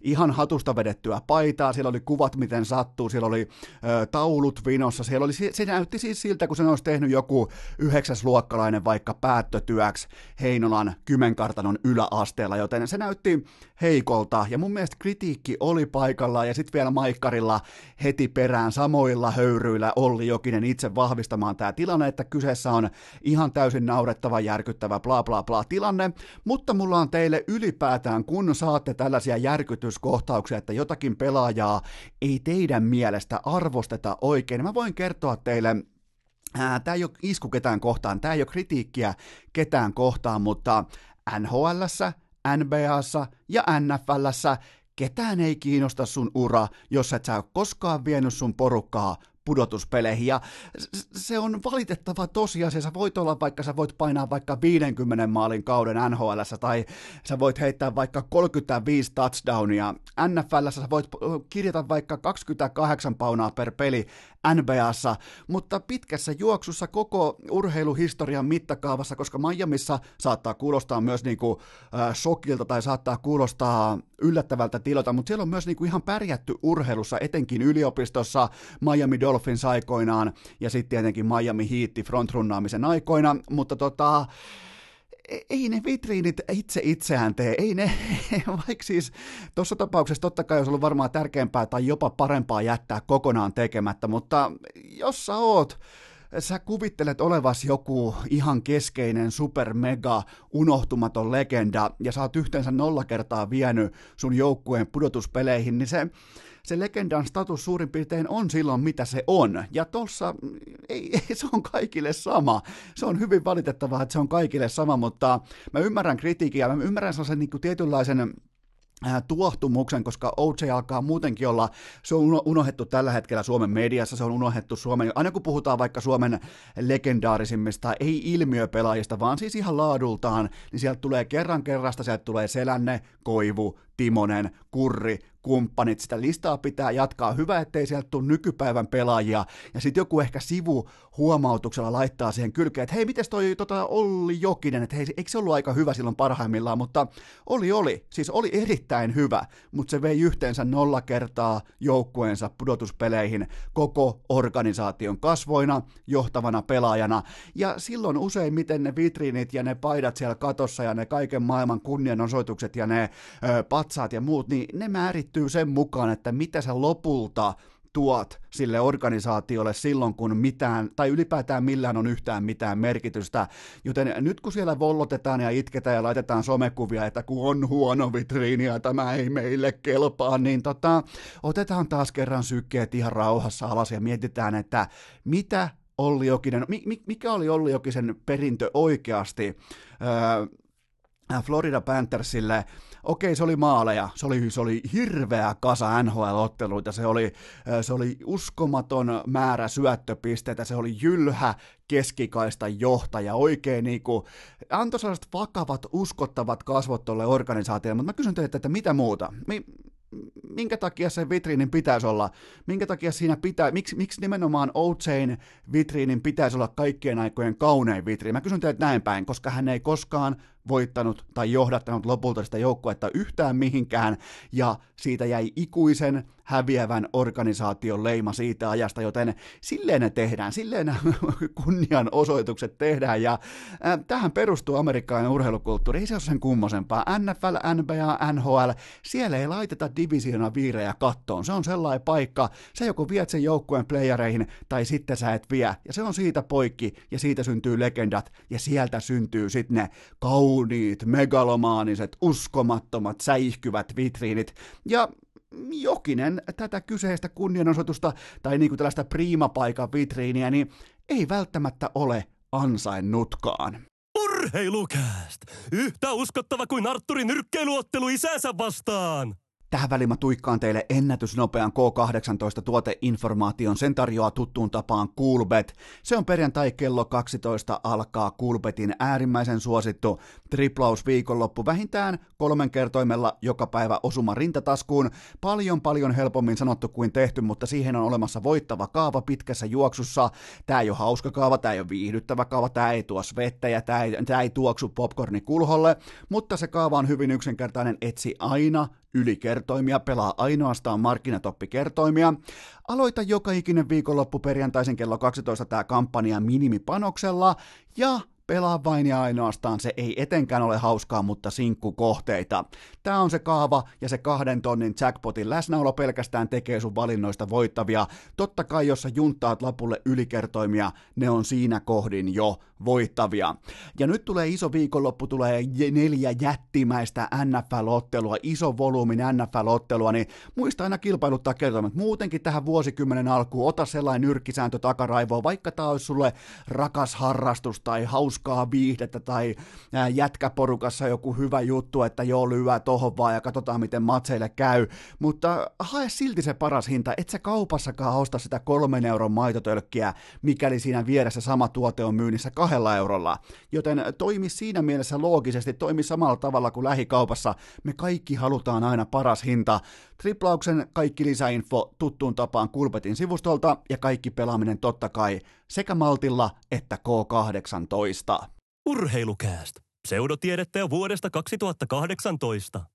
Tällä hetkellä eletään monellakin toimistolla hyvinkin mielenkiintoista aikaa, koska pienillä yrityksillä heillä alkaa kokonaan uusi tilikausi, kun taas pörssiyhtiöillä on Q1 kyseessä, eli ensimmäinen kvartaali. Ja nyt kun alkaa uusi vuosikymmen, niin aika monilla jättiyrityksillä todennäköisesti puidaan sitä. Siellä on nimittäin helvetin kallista konsulttia paikan päällä kertomassa siitä, että mikä on visio 2030, mikä on meidän visio seuraavaksi kymmeneksi vuodeksi, mitkä on meidän suuntaviivat. Ne laskuttaa tuommoisen mm, kolme tonnia tunti ne konsultit, ja ne tulee kertomaan, että mitä just teidän yrityksen pitää olla 2030 tai 2040 jopa, ja tota, ää, käsitellään aihetta mutta otetaan käsittelyyn tarkalleen ottaen urheilu ja koripalloliiga meidän kaikkien ikioma suosikki NBA, koska ää, 2020 lähti käyntiin erittäin mielenkiintoisella selkkauksella, koska Tämä oli NBAn ensimmäinen kerta koko sen historiassa, kun molempien joukkueiden pelaajat ylti 40 pisteen tripla-tuplaan, eli, eli tota, kummastakin joukkueesta vihdoinkin, NBA on pitkä, pitkä, se on perinteikäs huippuurheilun organisaatio, kattojärjestö, niin vihdoin löydettiin tapa, millä kaksi eri pelaajaa, millä kaksi yksilöä yhden illan aikana eri joukkueesta voi pelata itselleen 40 paunan tripla-tupla, ja nämä pelaajat on tietenkin James Harden, 41 pistettä, 10 levyä, 10 syöttöä, ja Trae Young, 42 pistettä, 13 levyä ja 10 syöttöä ja koko NBA-kansa, Herran Jumala, hyvä, ettei polvistunut tämän suuren uuden ää, aikakauden eteen, missä nämä vipeltäjät pitää päästää irti, mutta mulla on teille huonoja uutisia.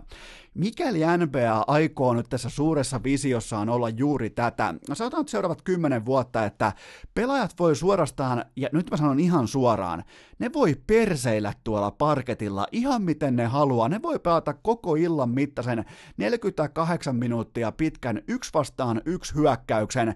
Sieltä olisi voinut heittää tästä, mulla oli oikein pakko katsoa tämä matsi, niin sieltä olisi voinut heittää kaikki muut pelaajat hevosen perseeseen ja antaa näiden kahden poikalapsen vääntää loppumatonta yksi yksi hyökkäystä korista kori, jopa niin kuin tiivistää kenttää puolesta välistä poikki, pelataan yhteen päätyyn, koska nämä otti 64 heittoa yhteensä, ne sai niistä sisään ainoastaan 20, ja näiden fielkoa prosentti on ihan totaalisen hävettävän naurettava 31. Haaden heitti kaaren takaa, eli kolkkeja 20 kertaa ilmaan ja upotti niistä maagiset neljä kappaletta, eli tota, jos NBA nyt löi tällaisen statementin pöytää tämän niin kuin yksilöpoliittisen äh, hekumoinnin ja tällaisen niin kuin orgastisen yksilön esiintuonnin aikakaudella, että nyt jumalauta yksilö, yksilö, yksilö, että ol, olkaa vapaita, ottakaa kantaa, ottakaa politiikkaa kantaa, mutta mikäli tämä on nyt se suunta, että siellä pelataan yksi vastaan yksi hyökkäyksellä koko ilta pakettiin, Harden vastaan Young,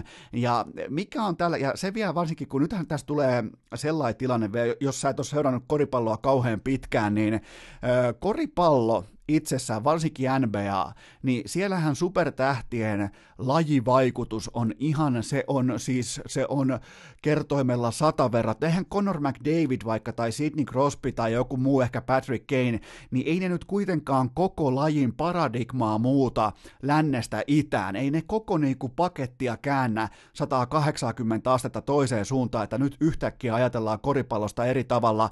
Mutta otetaan vaikka esimerkiksi koripallosta, niin tota, nyt muuten toistuu komeasti sana koripallo, tietää, että on viikonloppu tulossa, niin vaikkapa Steph Curryn saapuminen, saapuminen NBAhan, niin se tappo, se, se siis tappo sentteri pelaamisen, se tappo, kun alettiin heittää yhtäkkiä todettiin, että hetkinen, toi on oikea tapa pelata, pelata koripalloa, että viedään pallo kaaren taakse, heitetään ja heitetään niin saatanan kovalla frekvenssillä, että se vastustaja tuhotaan ei puolustamalla, ei hidastelemalla, ei kelloa dominoimalla, vaan heittämällä. Se tappoi sentteripelaamisen. Jos et sä pysty tällä hetkellä heittämään NBAssa, sä et pelaa NBAssa. Niin mä tarkoitan siis sitä, että Harden ehkä koko NBAn pitkän historian lahjakkain hyökkäyssuunnan pelaaja, laiskin, ylimielisin, äh, kevytkenkäisin, eniten filmaava kenties, mutta silti lahjakkain hyökkäyssuunnan pelaaja, niin nyt on mielenkiintoista, ehkä vähän niin kuin tälleen koripallo jopa puritanistina dramaattista nähdä, että Trae Young on nimenomaan tämän Hardenin koulukunnan aikakauden lapsia. Hän on tullut, hän pelasi Oklahomassa, hän oli siis koko ajan, te ette varmaan kattonut, no minäpä katsoin, joten Eno Esko kertoo, niin tota, hän oli siis Oklahomassa tällainen niin kuin Steph Curryn ja James Hardenin risteymä oikeastaan, että mm, tekee ihan mitä huvittaa, heittää ihan mistä tahtoo, ja koripallo, sehän ei siis ole lain, se on siis sen vastakohta, se on viisikko pelaamista, se on erittäin säntillistä coachijohtoista koripalloa, mutta Ryan Young päätti, että mä oon Curry, mä oon James Harden, ja nyt nähdään, että mikä on vaikutus, mikä on seuraava sukupolvi, mikä on se vaihe, kun ei enää riitä se, että teet 40 paunaa, kohta alkaa nimittäin ihan oikeasti tulla nämä Lamelo Ballit ja kumppanit, jotka tekee 50-60, ei sen takia, että oma joukkue voittaisi, vaan sen takia, että tulee hienoja somekuvia, tulee hienoja ennätyksiä, tulee hienoa, tulee hienoa hypeä taakse vaikka tota Instagramissa. Siitä pelataan tällä hetkellä. Ja oleellista on myös Hardenissa ja Youngissa se, että kumpikaan ei tule koskaan voittamaan mestaruutta. Joten tota, tähän on menossa. Nyt jos mietitään NBAn strategiaa, tämä ei tietenkään varmaan ole mikään niin kiveen hakattu paitsi niiltä osin, että kaikki valta on yksilöillä. NHL kaikki valta on muutamilla se on, se on sekä supertähdillä että joukkueen omistajilla että GMillä. Se on kovin vahvasti johdettu tota kautta. NFLssä se on edelleen päävalmentajan ja GM-sarja, kun taas sitten NBA, se ei kuulu tällä hetkellä, se ei kuulu coachille, se ei kuulu omistajille, se ei kuulu GMille, se ei kuulu edes faneille, vaan se kuuluu ennen kaikkea supertähdille. Ja tota, tätä kaikkea on sinänsä turha. Kenen syytä tämä on? Kenen syytä on tämä, että koripallo on mennyt NBAssa ihan siis muniin puhalteluksi runkosarjan osalta viimeisen mm, viiden, kuuden vuoden aikana, seitsemän vuoden aikana. Kuka on syyllinen? Kerro mulle, kuka on syyllinen. Kyllä vain, syyllinen olen minä, syyllinen olet sinä. Me ostetaan fanipaitoja, me katsotaan NBAta, me, kat- me seurataan NBAn somekanavia, me, me tykätään niistä, me, me annetaan sinne hypeä, me tilataan leakuepasseja, me, tota, me ollaan se syyllinen. Me ollaan hyväksytty tämä, että siellä voidaan heittää 64 kertaa pallo ilmaan, josta saadaan 20 palloa sisään. Siellä voidaan heittää 20 kolkkia ilmaan, josta saadaan neljä sisään. Siellä voidaan perseillä koko illan mitassa, ihan miten tahansa, kuhan saadaan numerot aikaan. Sitä on NBA, se ei tällä hetkellä tämän runkosarjan osalta ainakaan vielä. Se ei ole vielä sekunninkaan vertaa ollut huippuurheilua, joten tota, siinä on NBA 20 20-luvulla, kun lähdetään kohti tota, seura... No, totta kai, kun tulee kevät, tulee uusi aika, tulee playerit ja kaikkien pelaajien ryhti korostuu, mutta mitä, mitä, mitä on käymässä tällä hetkellä NBA-runkosarjalle? Tämä nimittäin tämä liiga itsessään, se on pahemman kerran sairastumassa nimenomaan numeroihin, someen, Instagramiin, hypeen, kaikkeen tähän, joten tota, mä olisin huolissani. Jos mä olisin NBAssa jonkinnäköinen eksekuuttive, niin mä olisin ehkä jopa ripauksen verran huolissani siitä, että mitä on se kova ydintuote, eli se koripallo. Mitä on se kaikki siellä tähtiloiston taustalla? Se ei mun mielestä tällä hetkellä ole mitenkään järin kaksisella mallilla. Vieras pelimatka, lämmin bussin penkki, eväs rasia, vilisevä maisema ja kuulokkeissa urheilukääst. On aika toivottaa tervetulleeksi urheilukästin seuraava vieras. Hän on kaikille tuttu nimi, hän on tuttu tekijä, hän on mestari, hän on Roostersin mestaruusputken pääarkkitehti, hän on Unipet NFL Green Zone podcastin järkkymätön isäntä heikkomielisistä rengeistä huolimatta. Hän on maajoukkueen hyökkäyksen koordinaattori ja lajihan on siis amerikkalainen jalkapallo. Mikko Koikkalainen kolmas kerta, tervetuloa. Kiitos paljon. Nyt alkoi itse asiassa pelottaa, että tuossa on tuo Tuukka Mäntylän kortti seinällä. pitääkö pitää pää ylhäällä koko jakso alas, tuleeko joku niskaa höökimään? Kannattaa pitää. Nyt se tavallaan myös legimitoisi mun tarinan. Kaikki luulee, että mulla ei ole Tuukka Mäntylän kuvaa seinällä, mutta totta kai mulla on Tuukka Mäntylä va- valvomassa, koska hänen niin kuin, tavallaan integriteetti urheilijana aika pitkälti viistää ja edustaa niitä arvoja, mitä niin urheilukästi on podcastina, että ollaan siis valvovan Tuukan silmän alla. Kyllä, matalan silmän alla, mutta ollaan kuitenkin. Miltä tuntuu katsella päivästä ja viikosta ja ennen kaikkea jopa melkein tunnista, put- tunnista toiseen, kuinka NFLssä palkitaan ja palkataan jatkuvasti sua heikompia pelinkutsuja päävalmentajiksi, niin alkaako tulla jossain vaiheessa mitta vastaan? Siellä on special tiimikoutseja ja kaiken maailman jyvä jemmaria, niin tota, milloin on coach Koikkalaisen nimi listalla? Toivottavasti pian kyllä tämä spessukoordinaattori vähän ko- alkoi korpeamaan, että eikö niinku mitkään näytöt riitä. Mutta onnea Joe Judgelle Giantsin päävalmentajan paikasta, mutta olisi ollut varmasti parempi. Ja sieltä löytyy jo siitä kylästä löytyy yksi isompikin Judge, siis Aaron Judge, tämä tota, baseball-tähti Jenkkisistä, ne ei saanut edes parasta niinku sen sukunimen esiin, tai niinku ihan käsittämätöntä mun mielestä on se, ei, ei, nyt ei mennä liikaa sinne kuitenkaan puimaan, koska meidän fokus on tuossa divisional roundissa, mutta ylipäätään, että yritetään ostaa jotain vakuumia pakattua voittamisen kulttuuria, koska joku spes- spessutiimien valmentaja on voittanut, onko se nyt kaksi vai kolme Super Bowlia, että Kymmenen vuotta ollut Patriotsissa, kyllä niitä kolme taitaa nyt olla sitten hänellä tullut tässä viime vuosien aikana. Mutta ollaan yhtä mieltä siitä, että siellä on palkattu nyt sua huonompia pelinkutsujia. Se on niinku se ydin, mistä lähdetään liikenteeseen. So- sovitaan näin. Eli mulla on parempi kuin osa NFL-päävalmentajista täällä asiantuntijana studiossa saatiin uitettua se ajatus sisään. Tämä on sun kolmas ja samalla myös kauden viimeinen kästivierailu. Onko olo haikea vai helpottunut? Molempia. Tämä tuo aina hirveän paineen puhua koko Suomen penkkiurheilevalle kansalle, mutta toki myös aina hirveän kivaa päästä tänne juttelemaan. Ja sait taas tavata tuottaja Kopenkin, niin, tota, ja tu- koko ajan tuottaja niin kuin, tutustuu paremmin ja paremmin ja varmaan kohta valitsee sut ihan niin kuin kanta-isäkseen. No siis tällä kertaa ei haukkunut vielä kertaakaan, eteenpäin on menty. Mennään tota, tähän käsittelyvaiheeseen. Kuten sanottu, jos haluatte kuulla vaikka just coachi palkkauksista tai potkuista tai uusista aluevaltauksista NFLssä, niin menkää kuuntelemaan NFL Green Zonea. Se on Koikkalaisen, Terenyksen ja Majanderin uskomaton viikkotuote. Joka torstai mä kuuntelen, ka- joo, mutta ihan aito, autenttinen, sataprosenttinen kummikuuntelija tällä kaudelta.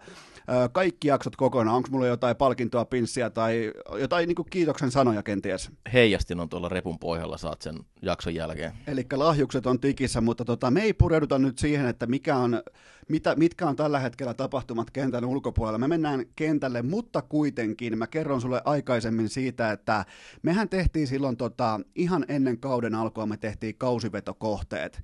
Ja tota, mä kävin ne jo läpi. Mä kävin ne tuossa viime perjantain urheilukästissä läpi. Ja siellä oli paljon osumia, paljon. Ja mä sain sellaisen kuin aika marginaalisen voittokauden liittyen. Ja oikeastaan pelkästään sillä, että ne divisiona underdog haut, pois lukien Dallas, ne oli aika hyvin tikissä. Et ne tota, saatiin kohdilleen, mutta otetaan tällä ihan pikainen NFL-kauden yleiskatsaus, että mitä tämä NFL-kausi sun mielestä edusti noin niin kuin runkosarjan osalta? Tai mikä oli kauden trendi tai yleinen linja? Uusien pelirakentajien esiin nousu, nuoriso, nuorisokaarti heittomerkeissä. Näistä kausijutuista, mitä puhuttiin, niin mikä jäi mieleeni Arizonaa. Sä olit hirveästi sitä mieltä, että Arizona on tosi huono joukko. Mä yritin puhua sua siitä ympäri, mutta ne ilmeisesti kuitenkin olisi osunut. Mä olin sitä mieltä, että mun mielestä Arizona oli parempi kuin se rekordi loppujen lopuksi vaan osoitti siellä. Se oli paljon parempi. Se- Että, et nehän oli äärimmäisen epäonnekkaita, kun ne hävisi sen. Ne siis voitti vaan viisi peliä, se linja oli viisi ja puoli. Ja sen takia osuttiin se. Tai siis mä osuin sä, et, se, tota, koska sähän kielsit sen kohteen silloin. Tota, et Joo. sun, sun, sun niinku näkemys oli oikea, mutta lopputulos oli tällä kertaa väärä. Kyllä. Et sitten Baltimoren toi, että mi, mikä, miten, miten hyvin Baltimore on pelannut, niin se on varmaan kyllä yllättänyt. En, en tiedä, onko kukaan ainakaan sille luottavasti voisi uskoa, että olisi näin hyvin, hyvää kautta heille luvannut. Että se oli semmoinen suuri, suuri isku, vaikka kova joukkue siellä on, mutta ihan tämmöistä ei varmaan kukaan uskaltanut odottaa. Löytyykö sun mielestä menestyjille tai floppaajille jokin kenties yhteinen nimittäjä? Et tapahtuiko siellä kentällä selkeästi jotain, miten sä pystyt niinku coachin silmillä katsomaan, että aha, noi tekee noin, ja toi on tällä hetkellä vaikka voittava kaava? ehkä semmoinen, että edelleenkään ei arvosteta hyökkäyksen linjan vaikutusta peliin riittävästi. Eli Clevelandi, kat, Clevelandin kausi kuoli sekä huonoon hyökkäyksen linjaan että pelirakentajan epäonnistuneen kauteen osittain sen takia. Hän aiheutti sitä painetta, sille teki sitä linjasta vielä huonoa, mitä se olikaan.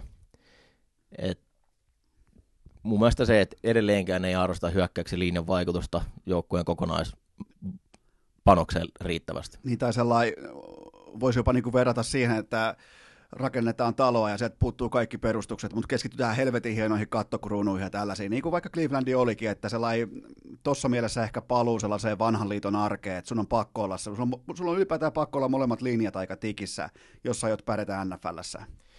Joo, tuossa on Patriots tekee puolustuksen vähän eri tavalla, että he luottaa tosi hyvään takakenttään ja siinä on se on aika vaikea itse asiassa nyt sanoa, että kumpi siinä on parempi. Et se data elää vähän vuosittain, että onko parempi olla hyvä DL vai keskittyä takakenttään, että kumpi, kumpi on lopulta tuottavampaa peliä, että se, se elää vuosittain, mutta hyökkäyksellä, niin ellei sulla ole super niin hyvä hyökkäyksen linja tappaa sut.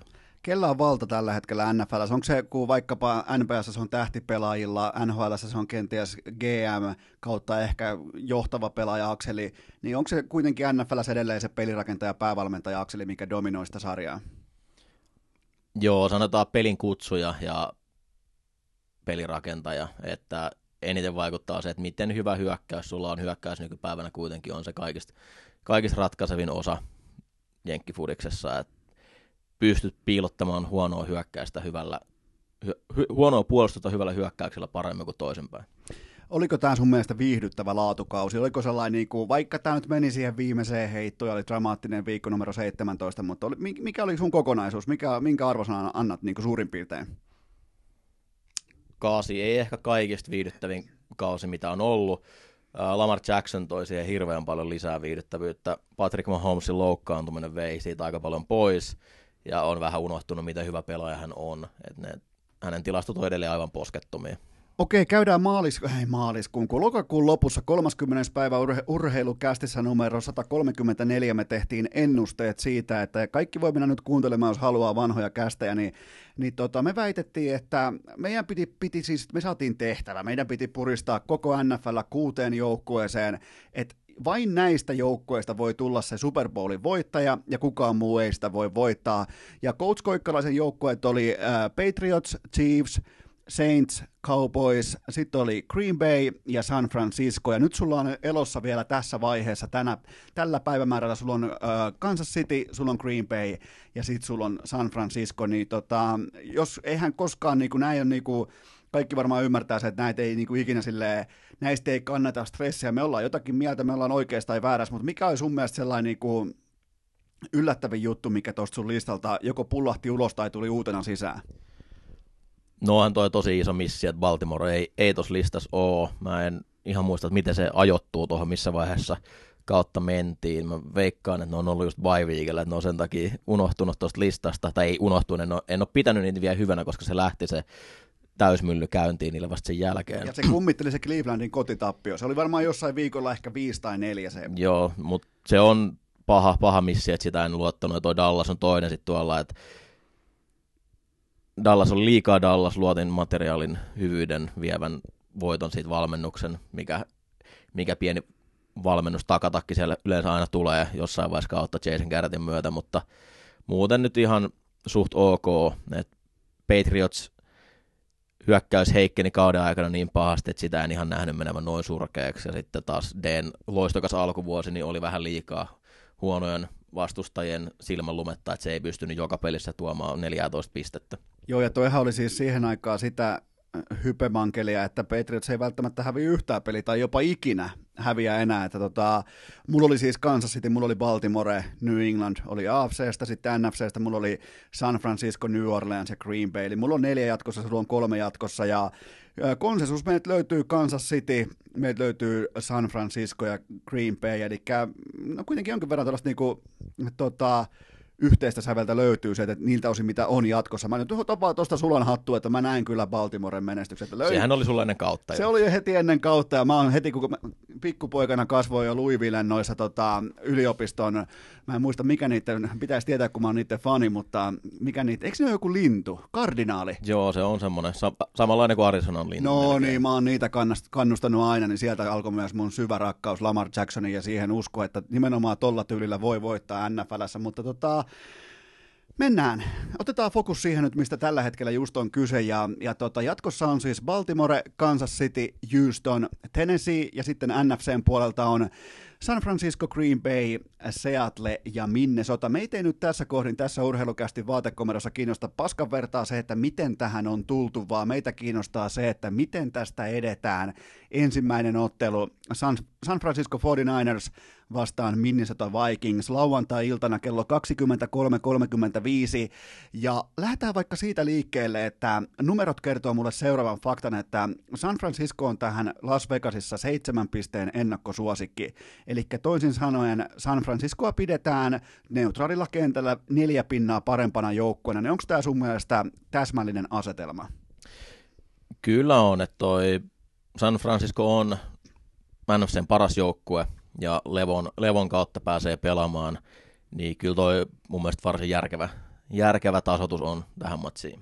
Sä sanoit Greensonessa, mä nimittäin kuuntelin sen tuohon alle taktisesti, että mä pystyn varastamaan sun hyviä knoppeja, niin oliko 30 ja kymmenen kotijoukkueet viimeisen Jotain kymmenen. tällaista Eli se on suurin piirtein niin kuin 75 pinnaa vielä kotijoukkueet. Ja nythän tämä on sellainen vaihe muutenkin NFLn historiassa, kun sellainen niin kuin, mä en tiedä mitä niille tuhkimotarinoille käy, mutta ne loppuu ja ne kuolee ja kukaan ei muista niitä. Tähän on siis tultu monasti tähän divisional roundille erilaisia sellaisia niin kuin otsikkojoukkoja, että nyt on tossa se, tämä tai toi, ja sitten tulee tota, nämä isot kotiennakkosuosikit, ne on levännyt, ne on valmistautunut, ja sen jälkeen ne vaan murskaa, niin onko jopa, onko murskajais elkeitä ilmassa siis tähän ensimmäiseen käsiteltävään otteluun, mutta myös ylimalkaa tähän niin kuin divisionan viikonloppuun? Mulla on vähän semmoinen fiilis, että voidaan nähdä aika iso pisteerosia voittoja näille koti, kotisuosikeille – et toivottavasti ei, koska tämä on niin kova tasoista peli, että jos ne olisi vielä tiukkoja, niin se olisi ihan mieletöntä katsoa niitä matseja, mutta jotenkin semmoinen tuntuma on, että todennäköisesti nähdään enemmän iso pisteisiä voittoja. Miten sulla menee tässä ekassa matchupissa valmentajat? Kyle Shanahan vastaa Mike Zimmer, kummalle etu? Kyle Shanahanille menee etu mulla. Toki ensimmäistä kertaa hän on päävalmentajana pudotuspeleissä, mutta hän on pelin kutsujana, niin top kolme NFL se saattaa olla jopa, jopa koko liigan paras siinä hommassa.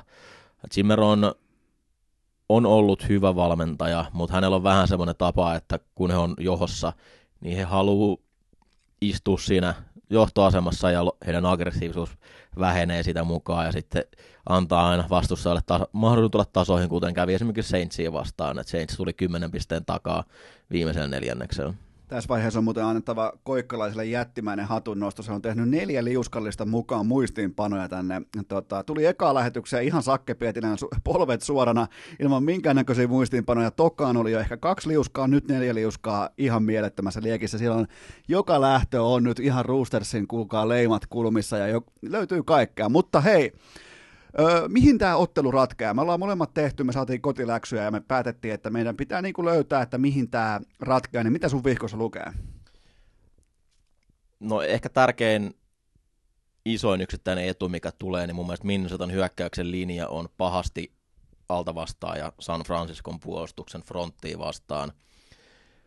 Eli Kirk Cousins, jos juoksu peli ei toimi silleen, että he on koko ajan lyhyissä kolmannen downin tilanteessa, niin selkeissä heittodowneissa kolmannen downilla en usko, että he pystyvät blokkaamaan tuota San Franciscon todella, todella kovaa puolustuksen linjaa, joka vahvistuu vielä D. Fordilla tähän otteluun. Eli tämä meni nyt ihan, siis tämä meni ihan green zoneiksi välittömästi, nimittäin mun muistiinpanossa, ja me ollaan nähty toistemme muistiinpanoa etukäteen, mutta mulla on 49ersin puolustuksen linja vastaan Minnesotan hyökkäyksen linja, koska mun nyrkkisääntö ylipäätään vedonlyönnissä on se, että hyökkäyksen linja, kun se matkustaa tien päälle, se pelaa tota vierasotteluita, niin se varianssikäyrä heittelehtii taivaasta helvettiin ihan helvetin herkästi. Mitä isompi pelaajia, sitä vaikeampaa matkustaminen, pitkiä matkailuja tässä tota koko viikon aikana.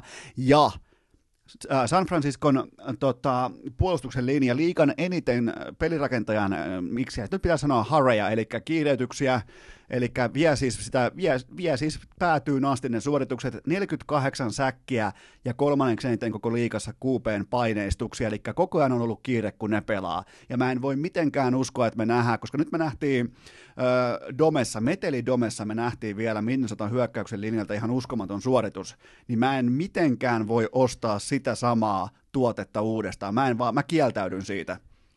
Heillä kävi vähän tuuri, että Saintsin DL oli tosi rikki, eli sieltä kaksi tosi tärkeää pelaajaa, Rankings ja Davenport tipahtui tuossa loppukaudesta ohi, eikö se jätti sinne vain yhden supertähden Cameron Jordanin, mutta tosiaan tuossa San Franciscon linjassa ei ole oikeastaan heikkoja, heikkoja lenkkejä missään, missään kohtaa, ja he pystyvät myös kierrättämään, eli pystyy pitämään kaverit tuoreena, niin sen takia tämä on heille vaikeampi peli kuin viime viikolla. Politiikka ei kuulu urheiluun, mutta kuinka paljon ajattelet siltä kantilta, että kuinka iso stondis Nick Bosalla on pelkästään siitä, että Trump hyökkää samaan aikaan Iraniin? Se on, voi olla saman tien kolme säkkiä pelkästään. Voi, niin jopa, siitä. voi muuten jopa draftata itsensä rintamalle. Siis sehän on valmis lähteä, koska sehän ottaa niitä kuvia, missä silloin tyyliin niin kuin maastohousut jalassa ja magalippis päässä.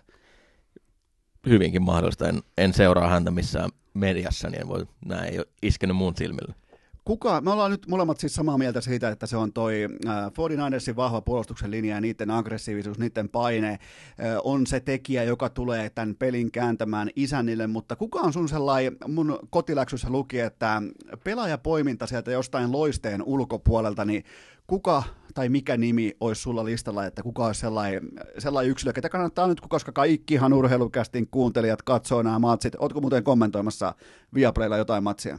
Uh, sunnuntain kahdeksan ottelu on, eli Green Bay vastaan min, toi Seattle. Seattle. Eli sieltä löytyy sitten Koikiksen hurmaava bassoääni, mutta Tota, heitetään vähän sellaisia pelaajia, mitkä voisi olla, että ketä kannattaa seurata, mutta ei pelirakentajia eikä tällaisia niin kuin megatähtiä. Öö, mun on se Ninersin tulokaslaitahyökkäjä Debo Samuel.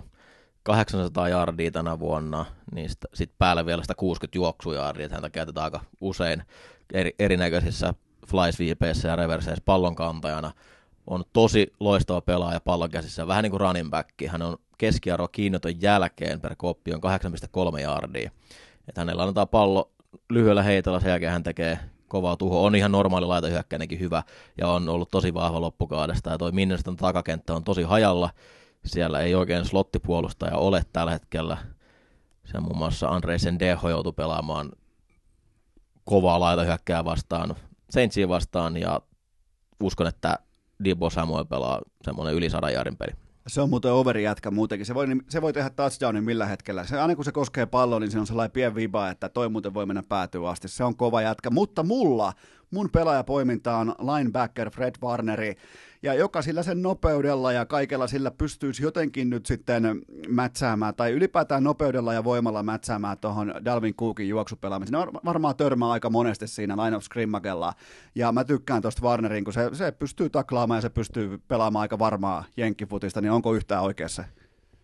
Mun mielestä tämän vuoden paras tuommoinen space linebacker, jos otetaan ras, rassijätkät pois, ja Niners saa vielä Kwan, Kwan Alexanderin takaisin tähän otteluun, aivan liian vaikea nivi suomalaiselle, mutta teki tämmöisen J.J. Watt tervehdyksen rinta lihas repes ja piti olla out for season, mutta nyt silleen muutama viikon jälkeen jokin lihas on kunnossa ja siellä on varmaan jotain peura, peurauutetta laitettu sinne, että pystyy pelaamaan, mutta tuo, tuo toisen vahvan linebackerin myös kentälle. Mulla on muuten tässä samalla tuli niin suoraan mun suuret tota, jenkkifutis-coachin aivot alkoi piirtämään ottelusuunnitelmaa, niin sehän menee niin, että Warner ottaa pois Dalvin Cookin juoksupelin, juoksuuhan, play actioni menettää merkityksen, Kasins joutuu pudottamaan, joutuu laittaa tota, palloa ilmaan jatkuvasti, ja sitten voi nähdä vaan kuinka Robert Saleh näyttää hauista sivurajalla. Eikö se suurin piirtein noin mene, että jos jos Kuuk ei voita tota matchappia siinä linjalla, niin Minnesota voi laittaa kimpsut ja kampsut kasaan, koska ethän sä nyt Kirkkasinsin käsi tota matsia anna. Ethän sä voi, et sä voi, et sä voi antaa, vaikka sä oot Terenyksen kanssa samassa podcastissa, niin sä et vaan voi antaa.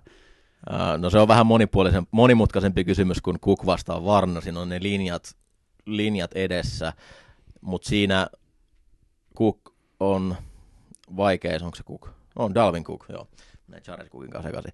Cook on siinä mielessä vaikeassa asemassa, että Ninersilla Niners pystyy laittaa kovaa pelaa sitä linjaa vastaan. Toki outside zone oikein juostuna, niin se on tosi vaikea linjan puolustaa, mutta se pystytään tietyllä frontin asettamisella tekemään sit tosi vaikeaa, jolloin se lähtökohtaisesti on vaikea peli Minnesotalle. Mikä on sun lopputulosarvaus? Uh, mitähän mä tänne kirjoitin?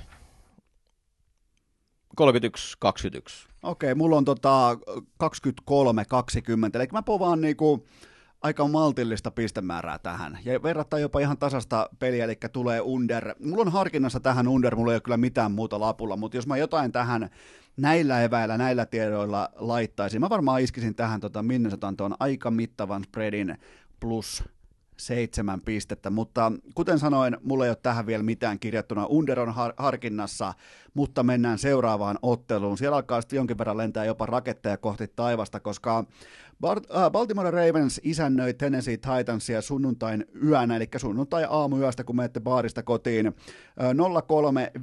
alkaa. Tähän Baltimore on 8,5 pinnan ennakkosuosikki, ja ensimmäinen kysymyshän kuuluu, että onko oikeasti, onko Baltimore arvioidaan tällä hetkellä toisin sanoen, kun siitä leikataan se kotietu, eli kolme pistettä pois, niin se olisi viiden ja puolen pinnan verran parempi joukkue kuin Tennessee. Niin onko arvio sun mielestä oikea vai onko se jopa vähän liian, öö, vähän liian jopa tota, rauhallinen? En, ensifiilis oli, että on vähän varovainen. Et Baltimoren kaikki voitot, mitä tässä on tullut, niin on tullut varmaan yli 10 pisteen keskiarvolla.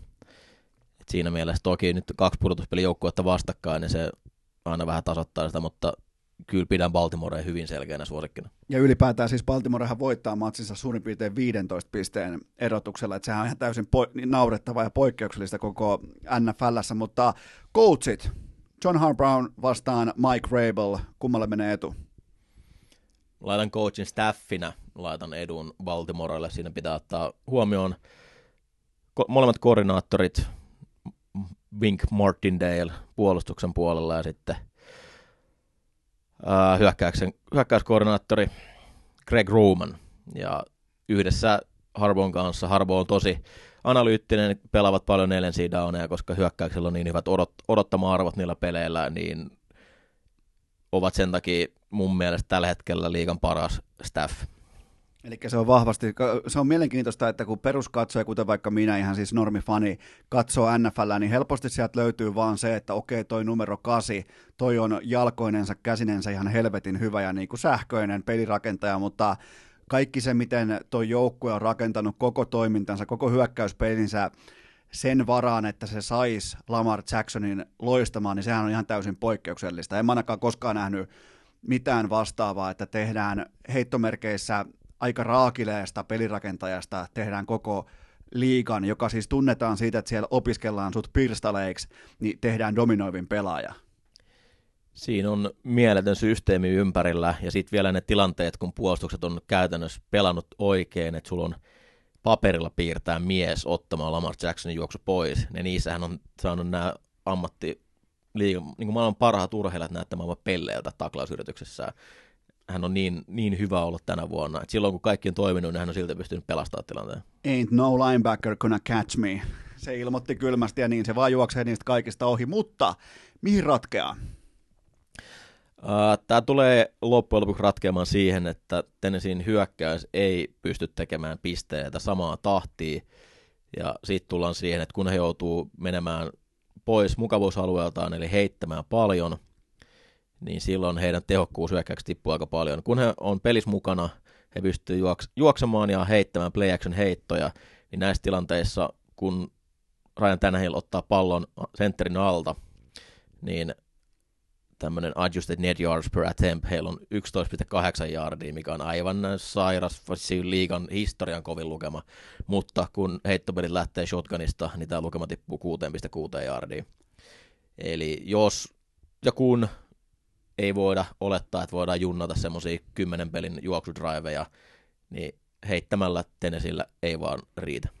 Mulla on tähän, meillä on kerrankin erilaiset, mulla on tähän kirjattuna ratkaisevaksi tekijäksi Tenneseen maltti ja kurinalaisuus juoksupelinsä kanssa, koska kaikkien tietää sen, että Derek Henry on nyt no, pitkästä aikaa varmaan NFLn fyysisen keskushyökkäjä, mutta kaikki mitä tapahtuu siinä ympärillä, niin se ottaa kuitenkin toisiksi eniten keltaisia lippuja koko liikassa toi porukka, niillä katkeilee driveja siihen, että ne ottaa holdingeja, ne ottaa rikkeitä, ne ottaa kaikkea sitä, ja kuitenkin se, että Baltimoren ehkä vähän aliarvostettu, koska niillä on niin helvetin hyvä se hyökkäys, niiden puolustus on kuitenkin jaardimäärässä mitattuna koko liikan viidenneksi paras nimenomaan juoksua vastaan. Et sieltä ei varmaan kuitenkaan, koska nehän siis, Henri käytännössä kaatu Patriotsin puolustuksen yli 10 jardia kerrallaan, niin sitä ei varmaan voida olettaa, että se tapahtuu toistamiseen. Se johtuu aika pitkälle, miten Patriots halusi puolustaa, varsinkin siekal puolialla, niin he halusivat ottaa tämän play action heittopelin pois, jolloin siinä olisi enemmän tilaa juosta. Ja se meni koko ajan vaikeammaksi toisella puolella, mutta silti hän pystyi semmoista neljä viittä jardia ottaa rikkojen taklauksia. Niin, mutta kun se peli oli tasainen ja he olivat johtoasemassa. Mutta se on eri asia kuin jos Lamar Jackson tekee kolmelle ensimmäisellä hyökkäysvuorolla vaikka TD, kun hän on kentällä. Sitä tahti jo melkein tehnyt pisteitä, että siellä ei kovin montaa hukkavuoroa tuu. Niin paine peli, juoksupelin kutsumiseen on aika kova sen jälkeen. Ja siis Baltimorellahan on koko liigan paras nimenomaan se, että kuinka moni prosentti, se oli muistaakseni 51 prosenttia driveista päättyy johonkin pistesuoritukseen, mikä on siis todella, todella kova lukema. Eli tota, aina sattuu ja tapahtuu, kun ne on kentällä, mutta tämä oli siis vaan se mun nimenomaan, että ylipäätään olisi kiva päästä pään sisään Mike Rabelilla tai ylipäätään siihen asetelmaan, että kauanko niillä pysyy ote siitä omasta pelisuunnitelmasta, jos se Mike Tyson hengessä se Baltimore lyökin pari kertaa ekaa koteloa. Ja alkaako se sen jälkeen, kun se on kokematon joukkue kuitenkin tuossa tilanteessa, ja ne just on dynastian tappajia, niin voiko se lähteä laukalle se niiden, niin kuin, että ollaankin yhtäkkiä heittojoukkue, ollaankin yhtäkkiä, että kuitenkin se niin kuin, suunnitelma lähtee rakoilemaan. Taitas on aika rohkeasti altavastaaja peleissä niin koettanut varastaa pallohallintoa, jossa on, on tehty ylläri onside ja on kikka, kikkapuntteja sun muita, että on syytä pitää koko ajan mielessä, että he varmasti tiedostaa, että he on altavastaaja ottelussa, he, heitä vaaditaan heiltä hyvää peliä ja sitten heidän pitää saada laskettua Baltimore sinne muutotappeluun heidän tasolle. Et varmasti jotain jännää tullaan heiltäkin näkemään. Kuka on sun pelaajapoiminta loisteen ulkopuolelta? Öö, Reivesin puolustuksen pelaa siellä hyökkäyksestä kattuna vasemmalla puolella usein numero 99 Matt Judon linebacker kautta puolustuksen endi, todella kova paineantaja ja mun mielestä yksittäisenä puolustajana tuon puolustuksen paras pelaaja jopa. En kutsu sua enää ikinä vieraaksi, koska mulla on sama pelaaja. Ja Baltimore blitzaa 55 prosenttia kerroista ja seuraavalla, se on siis NFLn kärkinumero, ja seuraavalla on vaan 40. Selitäpäs mulle nyt ylipäätään tota, että miten niillä on Kojonesta heittää 55 pojoa kerroista, 55 pinnaa kerroista, ylimääräistä painetta QB niskaa? Liigan paras takakenttä. Nyt se mahdollistaa sen. Tonhan, jo... tonhan sä koolasit silloin preseasonilla. Tämähän kutsuttiin. Siellä on tota, loistavat kulmapuolustajat, hy- hyvä safety-kaksikko, ennen kaikkea Earl Thomas on päässyt loppukaudesta taas vanhaan vireeseensä, mutta se on helppo kutsua blitzejä, kun sä tiedät, että takakenttä kyllä kestää sen kolme sekuntia pitää, pitää piilossa. Ja sitten kun hyökkäys tekee jatkuvasti pisteitä, niin se, jos se kerran, pa- kerran palat siellä, niin se ei ole mikään ottelu loppu siinä. Kuinka paljon sä luulet, että nimenomaan Judon ja kumppanit tulee antaa heti kärkeen Tänehillille painetta, koska sillä on tosi, tosi, tosi vaikea ottelu alla. Vaikka se oli voittoottelu vai voitolla on merkitystä, mutta sehän oli ihan täys fiasko. Se, mitä 72 jardia ilmassa ja koko ajan vähän sellaista arpomista, niin jos saisit nyt puolustuksen pelinkutsuja, niin lähettäisitkö koko, koko kioskin aina sen perään joka tilanteessa, että se ei pääsisi mihinkään rytmiin? Öö, kyllä, lait, kokeilisin ainakin siihen alkuun, että miten, miten se toimii. Että kyllä Patriot sai myös painetta läpi sieltä jonkin verran. Heillä on selkeästi huonompi yksilöitä siinä linjassa kuin Baltimore. Mikä on sun lopputulosarvaus? Ei tieto, ei veikkaus, ei luulo, vaan arvaus. 34-20 Baltimore. Mulla on tähänkin maltillisempi kuin sulla. Mulla on 24-17. Mulla on tämmöisiä valavuorimaisia. Sulla on kovin hakui. Monni on verkossa. Mulla on tota, ja mulla on tähän ihan oikea vedonlyöntikohdekin, nimittäin se on, mä perustelen tämän nyt Koikikselle tässä, mutta se on under 47,5 pistettä, nimittäin Tässä ottelussa voidaan nähdä historiallinen NFL-matsi siinä mielessä, että tässä ei pysähy kello kertaakaan. Jos molemmat pelaa sitä omaa jal- identiteettijalkapalloaan ilman sellaisia mm, 60 jardin siivuja, niin, niin tässä voi aika kivasti nimittäin pysyä kello käynnissä. Niin ihan siltä pohjalta pelkästään. Ja se, mitä Ravens tekee paljon, on sitä, että jos unohtaa sen ekan ensimmäisten viikkojen sen Dolphinsin ja muutaman muun matsin, mutta kyllä ne aika kivasti ymmärtää tässä vaiheessa jo, kun se MVP on nyt voitettu sille äh, Jacksonille, niin ne ymmärtää päästää peleistä tavallaan vähän niin kuin ottaa myös happea siellä peli, kun alussahan ne teurasti kaikki ihan pystyy teki 50 ja 60 ja mitä kaikkea ne tekikään, niin siitä syystä mä uskon, että molemmat yrittää ottaa kelloa hallintaan voimakkaasti, ja tässä tullaan näkemään odotettua vähemmän pisteitä. Onko mitään järkeä? Kuulostaa viisalta, jos paljon juostaa, niin silloin kello, kello käy koko ajan, varsinkin jos ne vuorot on pitkiä. Toki jos niille ei päästä uusiin yrityksiin, niin silloin pallohallintoa tulee enemmän ja silloin niitä pisteitä voidaan myös nähdä enemmän. Sitten hyökätään sunnuntain puolelle, ja tämä on nyt, kyllä vain, tämä on nyt, ei olekaan koikkismatsi. Sulla on väärässä järjestyksessä näin, mitä sä oot antanut mulle tänne. On vai? Tämähän on jäl- yö, tai jälkimmäinen peli on tämä Chiefs Texans. Okei, okay. onko se vaihettu siis, nyt on pakko, no ei sillä ole mitään väliä, menikö noin kaksi, kaksi ekaa oikein? Ne meni oikein. No niin, eihän tässä ole mitään hätää, joten vaihdetaan vaan kellon aikoja. Eli tota, Green Bay pelaa siis aamuslotissa, ja, ja Kansas City on siirretty niin kuin ilta tuonne tota yöslottiin. Juurikin näin. Ai ja, mikähän siihen on, no varmaan Patrick Mahomes on, tai niin kuin mainosvoimat on päättänyt, että me halutaan toi jätkä tonne, koska se on siis, se on kuuma tiketti, ja ei, mä en ollut nähnyt vielä, että on tehty flexauksia tai vaihoksia. Ei kyllä mun ollut ihan alun näin.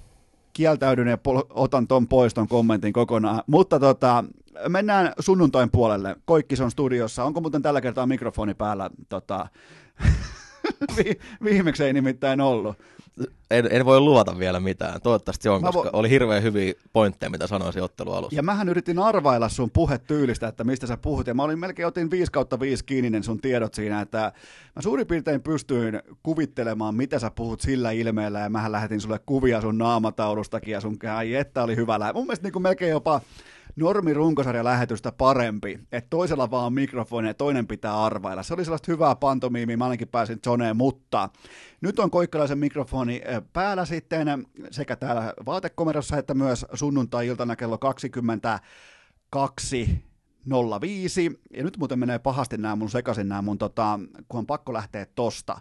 Hyvä. Green Bay vastaa Seahawks. Ja Green Bay on siihen otteluun kolmen ja puolen pisteen ennakkosuosikki Las Vegasissa. Ja tota, numerot kertoo siis toisin sanoen mulle sen, että Green Bay on asetettu itse asiassa peräti puoli pinnaa heikommaksi joukkueeksi kuin Seattle Seahawks, ja koska Green Baylla on yksi harvoista kentistä, niitä on ainoastaan New Orleans Saintsillä ja tota, Packersillä, ja oliko sitten vielä itse Seattlella, taisi olla, niitä on ihan muutamia NFLssä, kello on niin sanottu neljän pisteen arvoinen kotikenttä, niin meneekö tämä sun mielestä oikein, että Seattle on arvioitu peräti paremmaksi joukkueeksi? Itse asiassa on pakko tarkastaa. Mähän on ollut aivan väärässä. Hän on ihan oikeinpäin nämä kellot, pelit. Et se on, se on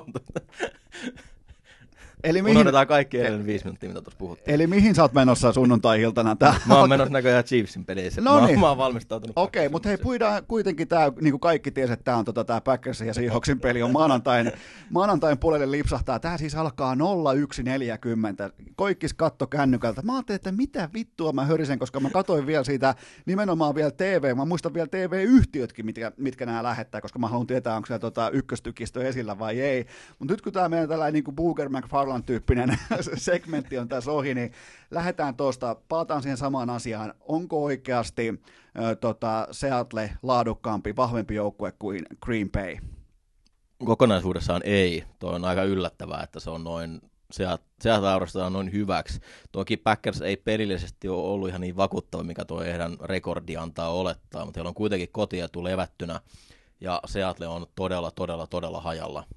Mun mielestä tämä, tämä on mä en oikein niin tiedä, että miten tähän, tämä on pakko olla ansa.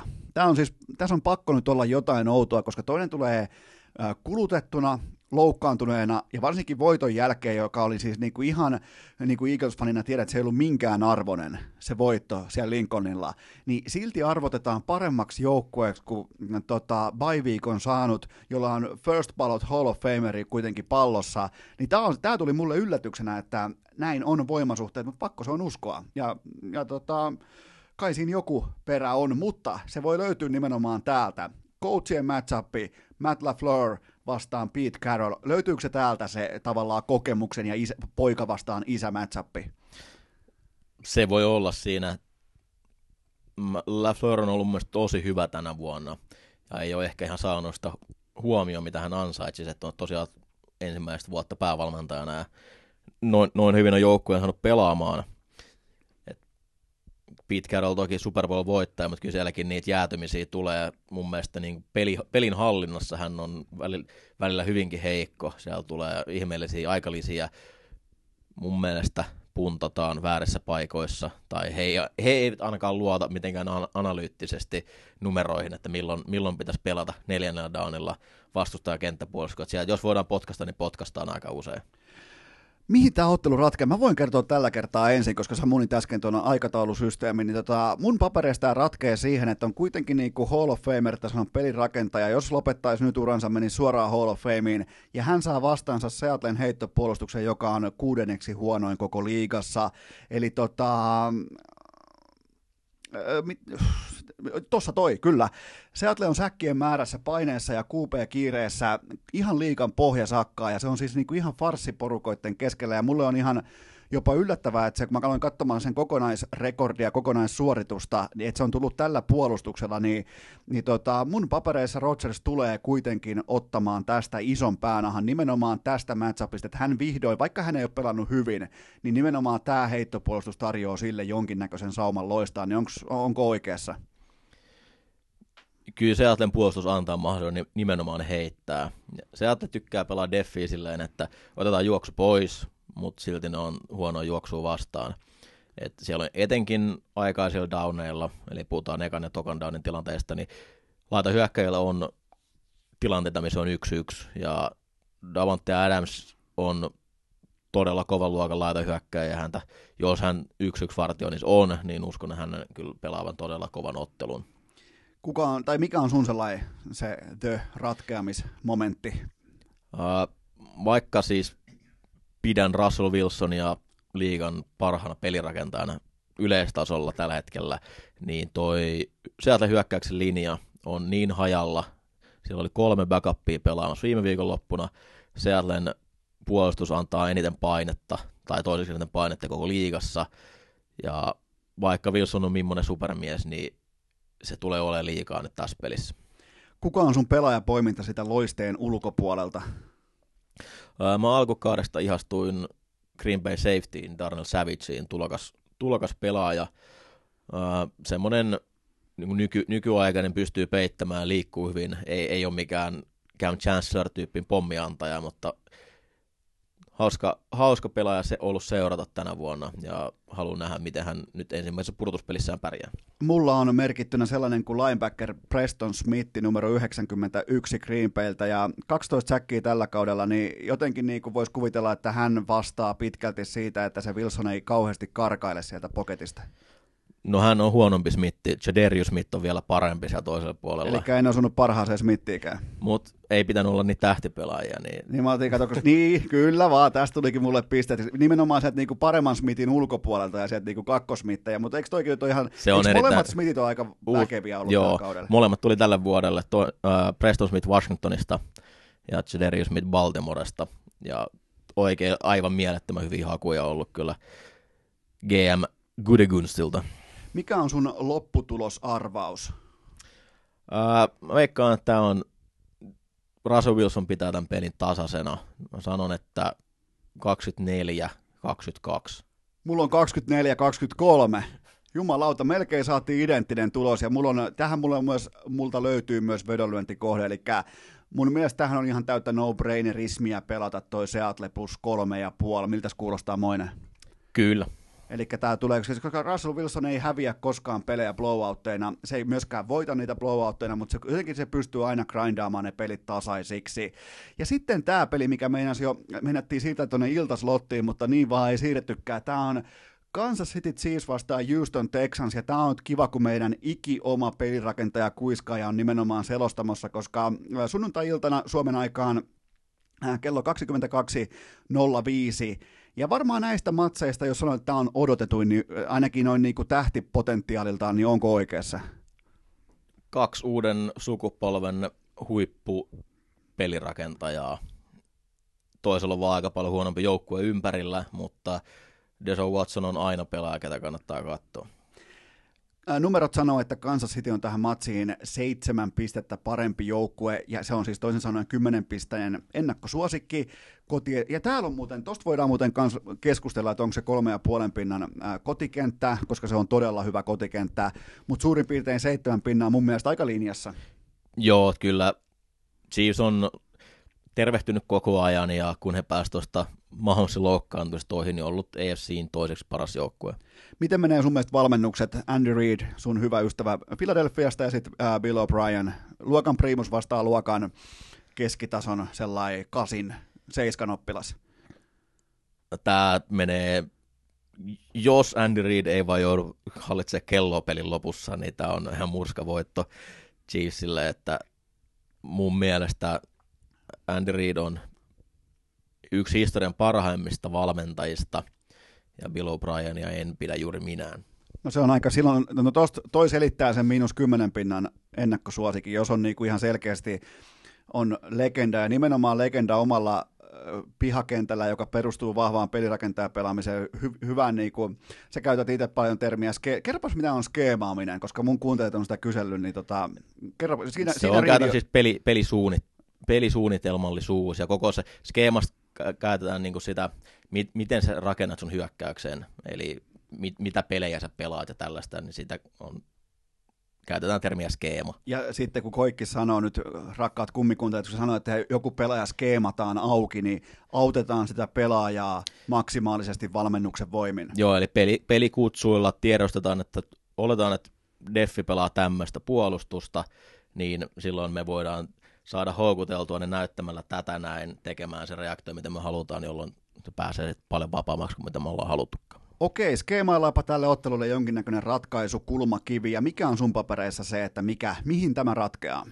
Ää, mä en vaan mitenkään näe, että Texasin takakenttä selviää tuon Chiefsin laita hyökkäjäosaston kanssa tässä ottelussa, että siellä on haettu ympäri liikaa tämmöisiä epäonnistuneita korke- korkealuokan pikkejä kesken kauden joukkueeseen, ja vasta asettuu Travis Kelsey, Tyreek Hill, uh, De Miko, mikähän se nyt oli se Ai, ai siis puhutko nyt mun pelaajapoiminnasta loisteen ulkopuolelta? Mä en voi vielä paljastaa Joo. sitä. Hardman. Mi- Michael Hardman. Joo. Ja sitten Watkins vielä siihen, niin siellä on yksi liigan parhaimpia heittohyökkäyksiä ja painetta ei pystytä ihan hirveästi luomaan, vaikka JJ Watt siellä takaisin onkin, niin ei, toi ei vaan kestä. Mulla on sama matchup ja nimenomaan siten, että Patrick Mahomes tulee teurastamaan tuon Houstonin takakentän. Se on, Houstonilla on koko liigan neljänneksi heikoin heittopuolustus, ne on toisiksi heikoin pressureprosentti ja toisiksi heikoin hurry-prosentti, ja ne kuuluu samaan kategoriaan niiden puolustuksen osalta kuin tällaiset voimatalot kuin Arizona, Detroit, Miami, Cincinnati, ja siihen kuuluu sitten myös Houston. Ja tota, tasan puolet, eksaktisti tasan puolet Kansas Cityn pallonhallinnoista päättyy jonkinlaiseen pistesuoritukseen, ja Mahomes tulee näyttämään meille nyt äh, ihan kirkkaissa valoissa koikkalaisen selostamana, että mitä on niinku korkein luokka tällä hetkellä erinomaisuudessa ja mitä on sellainen niin kuin siitä, koska mä en kuitenkaan Watsonia nosta siihen ihan siihen samaan luokkaan, mutta se mitä Watson ei tule tässä ottelussa, mistä se ei tule nauttimaan, niin on se, että se saisi mitään apuja puolustukselta, kun taas Kansas Cityn puolustus on ollut viimeiset äh, 6-7 viikkoa niin ihan NFLn kärkeä. Etenkin heittoa vastaan Chiefsin puolustus on parantanut huimasti. Sitä vastaan voi edelleen juosta. Ja Houstonilla on ihan suht hyvä juoksuhyökkäys ollut, mutta sitten taas tästä tulee se sama ongelma kuin Tennesseellä, että kuinka kauan sitä pystyy pelaamaan, jos toi Chiefsin oma hyökkäys painaa niitä TDtä kerta kerran perään. Mulla on meille tota, nyt mun pelaajapoiminta, jonka sä äsken yritit jopa niinku skandaalimaisesti kaapata itsellesi, mutta mulla on laitahyökkääjä Mekole Hardman. Eli tota, joka kerta kun hän ottaa pallon käteen, niin hän etenee sillä suurin piirtein 20 jardia, ja hänellä on kaudelta vain 26 koppia, mutta niistäkin peräti 6 touchdownia, eli joka neljäs heitto kolahtaa kohilleen päätyyn saakka, ja se mikä on mielenkiintoista, niin vaikka on vain 26 koppia, niin silti on 305 kiinnioton jälkeen, niin siinä on mun hevonen tähän, koska se tulee karkaamaan tuolta puolustukselta, ja se ei ole edes ykköstargetti. Se usein menee siihen, että koska Hilli ja Kelsey on pakko erikoist, erikoispeitoilla ottaa pois.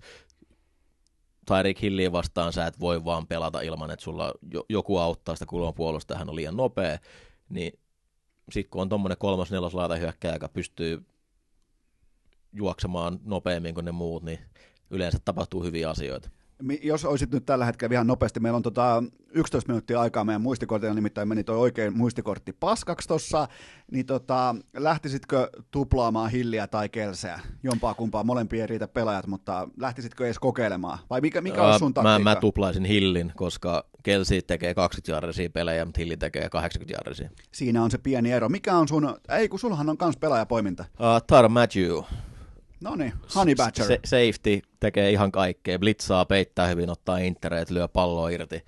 Yksi mun pelaajia koko liigassa ja on taas ollut ihan mielettömän hyvä tänä vuonna. Ja täynnä kiimaa, koska sen oma koulu pelaa maanantaina National Championship Gameissa LSU. Eli Go Tigers. Go Tigers! Mikä on sun lopputulosarvaus tähän sun otteluun, joka on siis sunnuntai-iltana kello 22.05? 31-20. Mulla on 34-24, eli mä myös tähän pelaan over 51 pistettä, ja tästä tulee sellainen vanhan liiton oikein niin kuin kaunis, klassinen kahden supertähti-pelirakentajan duel. Siis sellainen, missä niin kuin vaihdellaan iskuja ja koko ajan tulee uut, ja koko ajan niin kuin yritetään vähän niin kuin, vähän tulee sellainen mieleen, jos joku katsoi aikoina, oli Baker Mayfield vastaan, oli muuten just Patrick Mahomes kollegessa, niin tota, sellainen, missä kumpikaan ei peräänny, kumpikin yrittää ilmassa voittaa vastustajan, niin se on niin kuin mun vedonlyönninen tulokulma, koska kumpikaan, okei, okay, Chiefs tulee myös pysäyttämään, mutta Houston ei tule pysäyttämään yhtään ketään. Joo, se taisi olla peli, missä Mahomes heitti joku 670 jardia tai jotain ihan äly, älytöntä. Ja Watson on ikävämmässä tilanteessa, että hänellä ei ole joukkoja ympärillä samanlainen. Bill Fuller olisi hirveän tärkeä pelaaja tuohon. Ja se oli viime viikonloppuna sivussa vielä kaiken on, on ollut nyt takareisi vamman takia, mikä on yleensä aika vaikea laita hyökkääjälle, koska suht räjähtävä pelipaikka. Okei, siinä oli neljä matchappia käyty läpi ja sitten ihan lopetellaan tämä. Meillä on vielä yhdeksän minuuttia tuossa muistikortilla aikaa. Jos nyt just pitäisi naulata Super Bowl-joukkueet seinään, niin kokeillaan taas, mitkä olisi sulla. Mulla on AFCstä, mä otan yllätyksen, mulla on Kansas City Chiefs, mä luotan siihen porukkaan, mä luotan Mahomesiin ja mulla on NFCstä, mulla on San Francisco 49ers, koska niiden puolustus tulee ton ö, kotisviipin tulee ottamaan toi puolustus nyt, kun se menee tota, ensin tähän divisionaotteluun, sen jälkeen ne saa kotiinsa automaattisesti äh, konferenssifinaalin, niin tuossa on mun kaksikko, mitä löytyy Coach Koikkalaiselta. No mä laitan ihan vaan kotietujen takia Baltimoren ja Ninersin sinne. Niners on aika, anteeksi, Baltimore on aika ikävä matchup Chiefsille, mitä tuossa puhuttiin, eli he, he ei ole hyvä puolustaa juoksua ja sitä tulee aika paljon tuolta Baltimoren puolelta niin se heidän puolustuksen hyvä puoli ei tule hirveästi näkymiin tuossa ottelussa, niin sen takia kun ne pelaa vastakkain toivottavasti, niin Baltimore on sen takia mun mielestä siinä vahvemmilla. Onko jopa, jos, on, jos konferenssifinaali nyt etenee niin kuin me ennakoidaan nimenomaan Baltimore ja Kansas City, niin onko jopa moraalinen Super Bowl? Ei, koska kyllä NFC on niin kovin joukkueita. Itse asiassa tällä hetkellä mä kävin vaan tuossa ihan nopeasti ennen kuin saavuit, niin mä kävin katsoa numerot, niin hyvin harvoin on silleen, että löytyy samasta konferenssista ykkönen ja kakkonen Super Bowl-otseissa. Eli Baltimore on tällä hetkellä 46-pinnainen Super Bowlin suosikki, sen jälkeen on Kansas City, sitten on vasta San Francisco, ja sen jälkeen on kaikki muut. Eli ei löydy NFCstä kuitenkaan biittausta vielä toista, vaikka ne oli ihan tasoissa prosenteissa nimenomaan San Franciscon kanssa. Joo, kyllä toki se varmaan suosikki tulee siinä olemaan, mutta NFC on hyviä joukkueita, niin heille pitää antaa mahdollisuus. Paitsi, Ennen... paitsi Minnesota ennen kuin lopetetaan, niin lyödään vielä pakettiin tai mulla on sulle yksi tarkentava kysymys liittyen, mäkin puhun jonkin verran tästä kollegi Jenkkifutiksen finaaliottelusta, ja siellä nähdään nyt sitten vastakkain on LSU vastaan Clemsoni, niin ei mennä, ei sukelleta niinku siihen mitenkään sen tarkemmin, mutta hyvin todennäköisesti tämän kevään ja ensi kevään ykkösvaraukset vastakkain, niin Joe Burrow vastaan Trevor Lawrence, niin mitä itse tuollaisena pelirakentajalähtöisenä coachina, niin miten vertailet tai mitä on jäänyt muistiinpanoihin? No ihan hirveästi en ole pelejä nähnyt, lähinnä ollut highlightteja varassa, mutta sanoisin, että Borough on semmoinen niin, kiva prospekti, mutta Lawrence on, näyttää semmoiselta once in a generation talentilta heittotaidon puolesta, että pidän häntä huomattavasti korkeamman luokan talenttina. Voiko ottaa tosissaan pelirakentaja, jolla on pitkä piiskatukka? Ei, mutta nyt kun se heittää niin hyvin, niin sillä ei ole mitään hirveän väliä. No kun jotenkin sillä on väliä mulle. Mä sen takia mä veikkaan, että LSU voittaa tämän matsin, koska niillä on siis säntillinen, ryhdikäs tukka pelirakentajalla, ja toisen sitten taas Clemsonilla on piiskatukka. Siis Darius Kasparaitis olisi kateellinen siitä Lorenzen tukasta. Vanha kunnon polviin taklaa. Mutta ootko sitten samaa mieltä, että noi tulee olemaan ykköspikit nyt seuraavat kevät? Kyllä, jos Lorenz ei vaan loukkaannut tässä hirveän, hirveän pahasti, mutta aika selkeästi tällä hetkellä, niin ihmeitä pitää tapahtua, mikäli hän ei vuonna ykkösenä mene. Eli ottakaa seuranta, ja nimenomaan tuosta Lorenzesta puhutaan, että se on niinku paras varmaan sitten ehkä Andrew Luckin tai tällaisten... Niinku... Näin, näin on veikkailtu. Andrew Luckin ja sitten sitä ennen Peyton Manning on edelleen tämmöinen kollegetalentti, mikä on tullut. Miten käy? Niin kyllä LSU on voittaa. Oh, Tigers. Mä en vieläkään, pystyt sä, sä oot itse päävalmentaja tai päävalmentajan hyökkäyksen koordinaattori, niin tota, missä vaiheessa sulle tulee sellainen niin kuin aito football guyn, jenkkifutis jätkän ääni sellainen tiukka. Toi on aika vakuuttava jo nyt, mutta niinku, onko jotain harjoiteltavaa, miten sen pystyisi kehittämään itselleen? Varmaan pitäisi enemmän juoda konjakkia ja viskiä, niin se lähtisi vielä niin sieltä, ja, hu- ja, huutaa vielä vähän enemmän. Ja tilata rapuja. Vaikkei se ravintola tarjoisi rapuja, niin tilaat silti. Joo, kunhan niitä ei varasta, niin kuin James Winston. Nyt me tehdään sellainen juttu Coach Koikkalaisen kanssa, että mä oon hänelle ruuat velkaa. Mihin muuten haluat mennä syömään? Saat ilmoittaa kaikille. Saat valkata, että se on sun palkkio tästä jaksosta, niin tota, mihin, mihin mennään? Mä en tunne kalasatamon tarjontaa hirveän hyvin, että mitä tässä nyt on mahdollisesti ympärillä onkaan. Mennään johonkin. Mennään johonkin, mutta hei, kiitoksia jälleen kerran tästä. Ja nyt on käyty läpi NFL, vähän myös kollegepalloa, mutta muistakaa katsoa Coach Koikkalainen studiossa sunnuntai-iltana kello 22.05. Ja vielä kertaalleen kiitoksia Mikko Koikkalainen. Kiitos. Nyt ei tarvitse katsoa, voi vaan kuunnella. Me ei olla silleen kuvaruudussa onneksi tässä pelissä. Se on meidän kaikkien etu, mutta tota, muistakaa laittaa mikrofonit. Me laitetaan kotikatsomus, meillä on TV-ssä kaiuttimet päällä, niin lupaat, kannatko garantiin, että mikrofonit on päällä? Heti ottelualusta ääni kuuluu. Kiitoksia ko- Koikkis. Kiitos. Perjantai. Kästi kaiuttimiin, triplaus käyntiin, sauna tulille, kylmä käteen ja huoli pois. Ja tähän tapaan me ollaan rynnitty tiemme tämän viikon kästien lopulliselle maalialueelle ja on aika kiittää kaikkia kuuntelijoita, mutta on myös aika kiittää ennen kaikkea Coach Koikkalaista vierailusta aina ryhdissä, jämpti, aina asia edellä ja ennen kaikkea aina päävalmentajan kuulokkeet päässään. Menkää ensi kauden katsomaan Roostersia, menkää katsomaan Suomen Jenkkifutis maajoukkuetta. Mulla on teille loppuun vain yksi nosto ja se ei tällä kertaa ole se, että menkää äänestämään urheilukästiä osoitteeseen jakso.fi vuoden parhaaksi podcastiksi, eikä se ole se, että älä suorita pyramidihuijausta, vaan suosittele urheilukästiä. Jos oot tykännyt tällä viikolla yhdestä segmentistä tai edes yhdestä sivulauseen lauseen, takalauseen tukilauseesta, niin suosittele urheilukästiä yhdelle ystävälle. Valitse vaikka se, joka suunnittelee tänä viikonloppuna reissua ulkojäille. Kerro sille, että Suomen paras urheilukästi on nimenomaan, ei, ei Suomen paras urheilukästi, vaan Suomen paras ulkojääkästi on nimenomaan urheilukäst. Joten tee se, tee se homma alta pois, mulla on teille loppuun vain yksi noteraus ja se on se, että Inkeröisten nuori poika Sergei. Haa, kyllä vain. Nuori Sergei. Hänet nimettiin nimittäin top 13 pelaajaksi, siis ylipäätään joku tällainen iso Counter-Strike-organisaatio. Nyt ei nimittäin ole faktat niin kuin ihan tossa. Olisikohan Inbox-karin viesti? Mennään live-lähetykseen. Otetaan tosta äh, Inbox-kari. Katsotaan tosta. Tonne mä meen nyt. No missä se on? Kari on hävinnyt. Missä Kari on?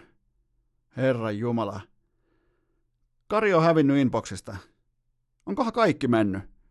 Miksei Kari on mun inboxissa enää? Nyt on muuten mystinen tilanne. Mä oon mun inboxissa, mä painan tohon noin, No tosta löy. Siinä olikin, ja, joo, en voikaan paljastaa, mitä siinä sen nimessä on, mutta tota, Inbox-kari oli hetken aikaa hukassa, mutta itsepä kuuntelette tässä vaiheessa urheilukästi ja oma on vikanne raportti jatkuu, nimittäin HLTV rankkasi äh, tota, järjestykseen kaikki parhaat pelaajat. Eli Sergei mahtui tälle tota, Inkeröisten ikioma poika Sergei eli Jere, hän mahtui tälle tota, top 20 listalle, eli ensin nuori supertähti Sergei, eli mitä tästä nyt pitäisi vetää jonkinnäköistä yhteenvetoa sitten. Ensinnäkin se, että Sergei on ainoa tosta porukasta, kun siellä on äh, Vasikka Aerial, siellä on Punaviini Allu, sitten siellä on Turisti Sani ja sitten siellä on kyseenalainen testo, niin ylipäätään tässä katsannossa ja näillä merkeillä kun pelataan, niin Sergeille voi antaa ainoana puhtaat paperit tästä koko selkkauksesta, koko saakasta, kun koko, koko ense päätti, että no eiköhän pidetä vaan hauskaa, eiköhän pidetä vaan kivaa, ja sekin pitää vielä sanoa Sergeistä, että hän on myös muistanut omissa somekommenteissaan ja Facebook, ei korjaan Instagramin statuksissaan aina kerta toisensa jälkeen todeta, että tärkeintä on hauskanpito, joten tota, Sergei ansaitsee paikkansa tolla listalla, mutta kyllä se on farsi, ettei Aleksi B, joka omakätisesti kantoi koko ensin reppuselässään, käytiin majorin finaaleissa ja käytiin tuolla ja täällä finaalipöydissä ja voitettiin Espanjassa mestaruus, niin ei ole Aleksi P, kaikkien aikojen paras IGL, ja mikäli Aleksi P kuuntelet tätä, niin Täällä on kuulkaa edelleen sulle se avoin kutsu valmiina urheilukästi vaatekomeroon vieraaksi puhumaan vähän CSstä, koska mä en luota kenenkään muuhun. Mä en, on siis ehdotettu, että tulisi vaikka toi tai toi tuolta, mutta kellekään muulle ei ole kutsu auki kuin Aleksi Blle, joten urheilukästin CS-politiikka on se, mitä tulee vierailuihin. Se on kuulkaa joko Aleksi B tai se on sitten Boost, ja tällä hetkellä se on voimakkaasti Boost lukee meikäläisen vierastaulukossa. Ei voi mitään, pitää grindata, pitää laittaa toisto sisään, pitää opiskella lajia, jotta se pipopäinen poika sieltä Roomasta saapuu ää, seksikkäistä IG-kuvistaan takaflonsa kanssa joskus tänne vieraaksi. Sen, päivä, sen aika ei ole vielä selvästikään tänään, se tulee vielä, mä lupaan teille, että Aleksi B tulee. Jos ei tule, niin joku saa tulla sitten imi, imi, imitoimaan. Palkataan vaikka kuka se on se Tamin poika, Jarkko Tamminen tulee tota, imitoimaan sitten Aleksi b tarpeen vaatiessa, mutta nyt tehdään sellainen homma, että onnitellaan Sergeitä hienosta vuodesta, hienosta 2019 suorituksesta, ja eiköhän hänetkin vaiheta kohta ämpärilliseen, mitäs muuten Hmm, mitäs muuten, mi- miten treidataan CSS? Mikä olisi siellä, jos jääkeikossa treidataan ämpärilliseen kiekkoon, jos tehdään huono kauppa, niin mikä olisi CSS? Äh, tota, hänet, treidataan, hänet treidataan vaikkapa tuota, hänet treidataan kahteen lasilliseen maitoa ja yhteen lasilliseen piimää. Kyllä vain, siinä on selkeän treidipaketti, koska on sanomattakin selvää, että Ense ryssii myös tämän lahjakkuuden omista käsistään pois, mutta nyt tehdään sellainen homma, että maanantaina jatkuu.